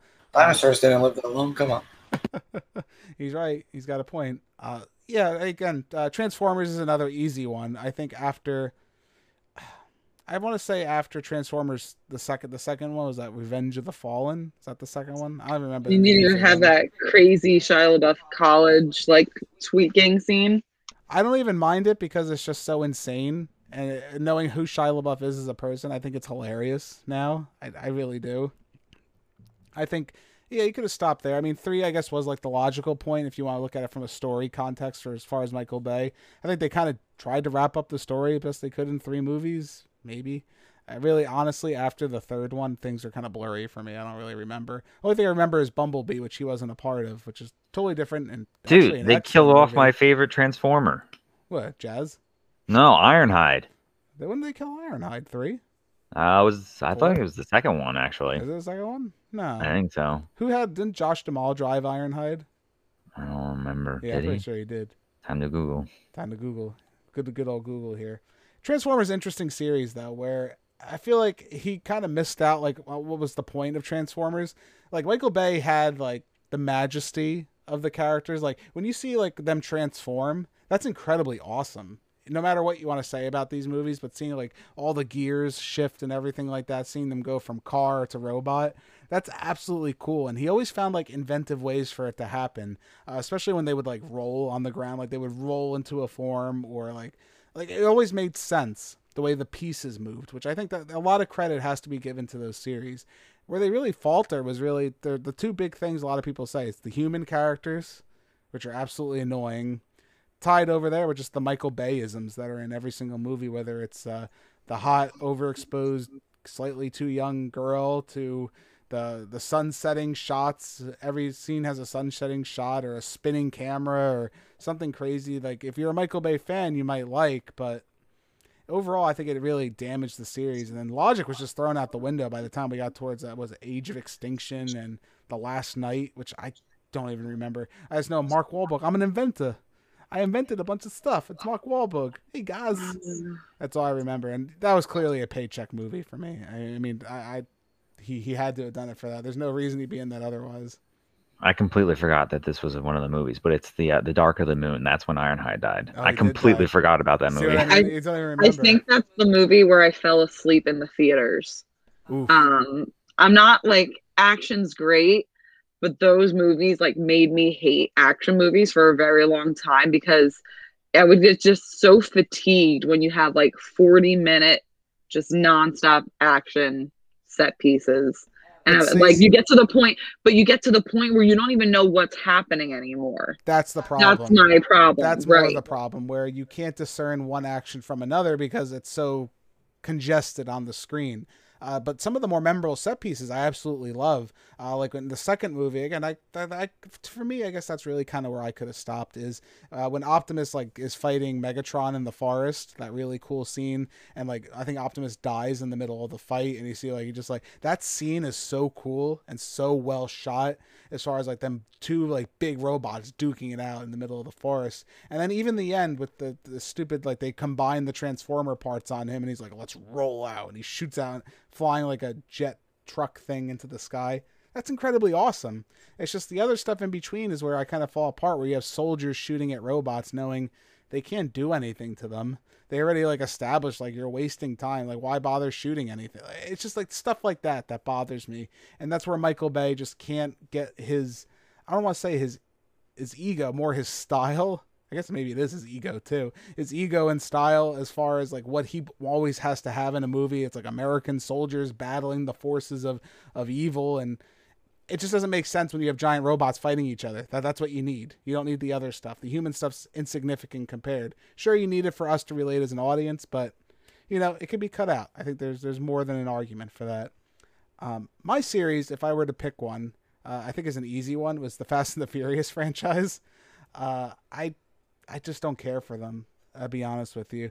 Uh, besides uh, the first three, I think, and that's even a stretch because there's things I really don't like about the second movie. I think Tokyo Drift's kind of an underrated movie. While it's not like the best of the movies, I, kind of like the idea of being set in Tokyo with like that street race mentality. But we went from one series that was about street racing to super agents Vin Diesel talking about family jumping out of cars without a scratch on him. I, I don't know. I don't know. Does, does anyone think that positively evolved? Um, no, talk about more useless action. Adam, what do you think? You you're a big Fast and the Furious fan. You got your Vin Diesel tank top when you go to the theaters. You're ready to go. Uh, well, absolutely yes. Uh, but I've only seen one of them. I've only seen the first one, so. so there you go. Which is, I I think the argument can be made. Uh, it's Point Break. It's like a remake of Point Break. It pretty much is exactly the same if you were to compare the two movies, uh, just with cars. John, you're a huge Fast and the Furious fan, right? Yeah, I like Fast and the Furious. Yeah, you like all of them. You like all the crazy zany action, or? I mean, I could be done with it, but if they want to keep going, go ahead. Who the heck am I to stop their billion dollar industry? it is. I mean, those movies make crazy money. It's it's interesting to see. It kind of unites a lot of strange fans. Like you see, like a lot of those like Marvel cinematic kind of universe. Like those people like really love that.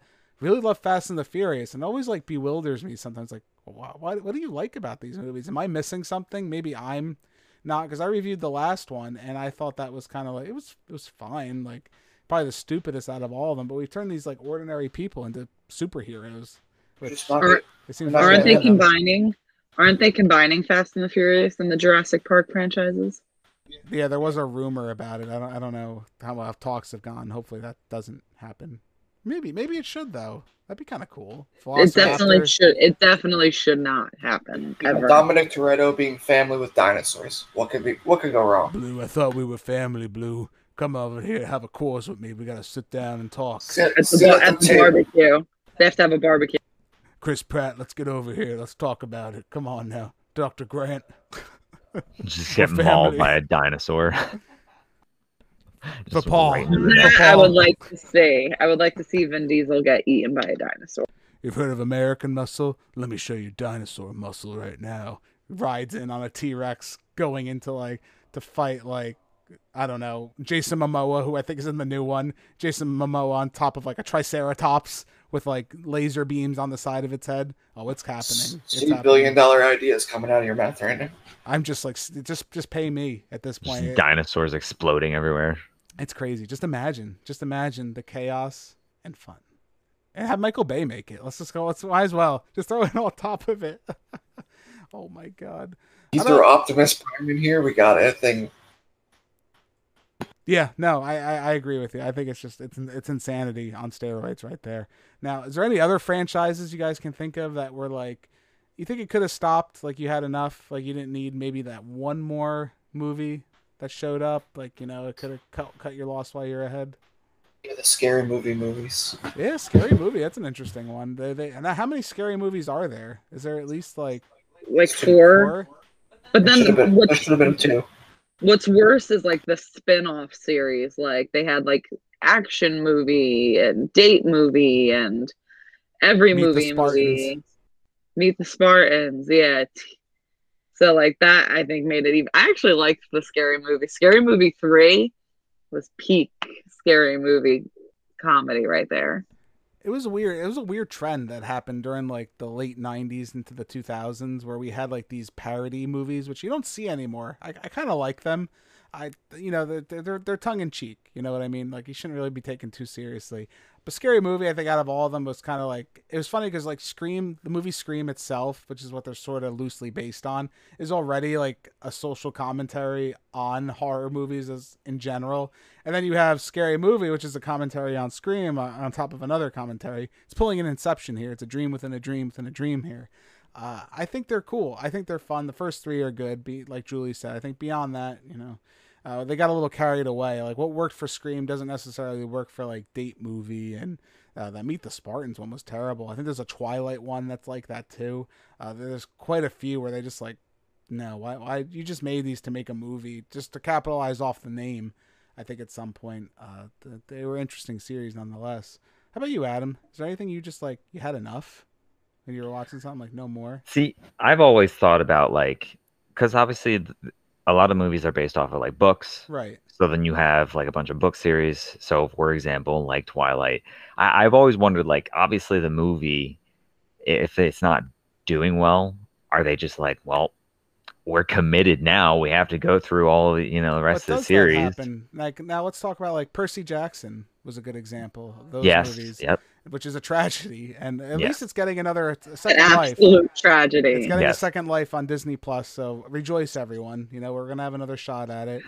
Um, that, that they got a se- I don't know how they got a second movie out of that, and maybe it's like you said. like, do you think they were just like, well, let's try it one more time and see what happens? Like, I yeah don't like. I, I i'm so curious but i mean between like hunger games divergent all of those movies you know it's like why Well, they never finished di- the Divergent movies. oh did they not i didn't They know that did. I don't believe didn't so. I, I only read the first Divergent book, which it's it's you get to that point, especially when it comes to like those teen fandoms where when Twilight came out, well, that divergence more of like a Hunger Games spin-off type thing. Like you just are saturated with that type of storytelling. So like I I don't think they finished the Diverge. I think they made a second movie. I don't think they made a third movie from that series because it was awful. The books weren't even that good. Like I remember liking the first book, but now thinking back to it, it's really not that good. It's a Mhm. Hunger Games ripoff. Yeah, no, Um, I wasn't. I wasn't too much of a fan of that. I mean, a lot of the, the thing- YA series had a lot of the YA series had like a start, and very few of them had a finish. I know Maze Runner was another one where Yep. I think Maze Runner was able to finish somehow, even though Did they had a lot of. I think they had a lot of tragedy on set too. Or what's his Well, name? because Dylan O'Brien, he got really hurt um, at one point Yeah, during he had, like, a filming. severe back injury, which almost like And head paralyzed him, I injury. Yeah, I know it was bad for him in that film. But the thing with the YA stuff, like Twilight, those movies are what you want to say about them, but they made a ton of money. People were going out to see them like crazy, myself included. Um, Hunger Games as well. The Hunger Games movies are not that bad. Um, but Never again, people are going. Games. I never watched the last movie, Yeah, but we I also did, it. that was my least favorite book. And then you got into the thing because Hunger Games did it, Harry Potter, Twilight, where the last book became two movies, so they're profiting off of splitting up their story that way. It sucks though. I mean, I feel bad for fans of those franchises, you know, because you never really get a clear conclusion. Even if you like, say, like putting the book aside for a second here, like if you really liked like the Percy Jackson series, you never got No. like an ending really to it or anything like that. Like you just kind of got this like two movie shot, and it's like, eh, whatever. eh, we're not gonna do But the anymore. difference is you like that those movies had nothing to do with barely anything to do with that. Right, but I'm saying if you're a fan of the, there's still material to be covered, you know, to I know. to be enjoyed. But I'm saying if you're a fan of just the movie, putting the book aside, like it's it's, it's disappointing. I would say, you know, I mean, even if you like the movie, because there's some kids, it's, it's interesting to look at too, where you have people like they grew up with those movies. You know, we're we're older now, and we can be like, oh, that's terrible or whatever like that. There's some kids where they grow up like maybe that's like their favorite movie. Imagine like someone's like, oh, that Percy Jackson movie, I love that movie. As a kid, I used to watch it all the time. I wonder whatever happened with that. They'll never know. You know, you'll never get a continuation. well, we're getting another chance. We're getting another chance. I'm just saying, you know, as far as continuing the series, it Well, can be yeah. a shame sometimes. You know, uh, you always wonder like when whenever they pick up a series. I feel like Hollywood like, loves to test the waters, right? They just dip their toe in, like, well, we can make one movie and we'll see what happens. If this blows up, great. We got a zillion more we can do. Uh, it's always interesting when you hear, like, you know, well, when should you stop? Or, you know, I think when the money stops, those movies tend to stop a lot of the times. And no, no, like I said, look, none other than the YA craze of that 2000s there, where about every young Hunger Games related novel or whatever was getting made into a movie at that point. You you wrote it, it got made into a movie, TV show, anything like that. But yeah, a lot of interesting stuff. A lot of franchises just don't know when to call it quits. But back to the original article. Transformers should have stopped a long time ago. Bumblebee is a fantastic movie, though. You should definitely watch that. I don't know if anyone else feels the same way about it. Um, I really enjoyed that movie, and I know there's another one. Uh, the new Beast uh, Transformers, like Beast Wars, is coming, so it's something to look forward to for you Transformers fans out there. Oh boy! But again, I want to thank everybody for this episode joining us for the Reel Guys Live. It's been great having you all here. Let us know in the comments below. What you guys think? Do you want us to cover some new topics in episode six when that rolls around? If you want us to look at some trailers, articles, whatever you want to send us, just drop it in the bottom below. We'll make sure we talk about it. Uh, if you have any questions for us, maybe some of our favorite things, uh, shows, movies, you know, we may. I was thinking about doing a Q and A section. So if you guys maybe want to drop something just in the comments below, uh, maybe we'll open that up and you know just have a little conversation, just shooting the breeze about stuff you guys want to hear us talk about. But again, I want to thank you all. My name's Kevin from the Reel Movie Guys. We'll see you next time. Bye. Bye. See ya. If you guys like what you've seen here today, consider giving this video a like and leaving your thoughts in the comments below. If you want to stay up to date with everything Reel Movie Guys related, make sure to hit that subscribe button and check us out on Instagram, Twitter, and Facebook. And don't forget, all you audio listeners at home, we are available on many podcasting platforms. Just search The Reel Movie Guys, you should pop right up. Thank you again all so much for joining us on this episode of The Real Review. We are The Reel Movie Guys. Real guys, real movies, real thoughts. Catch you next time.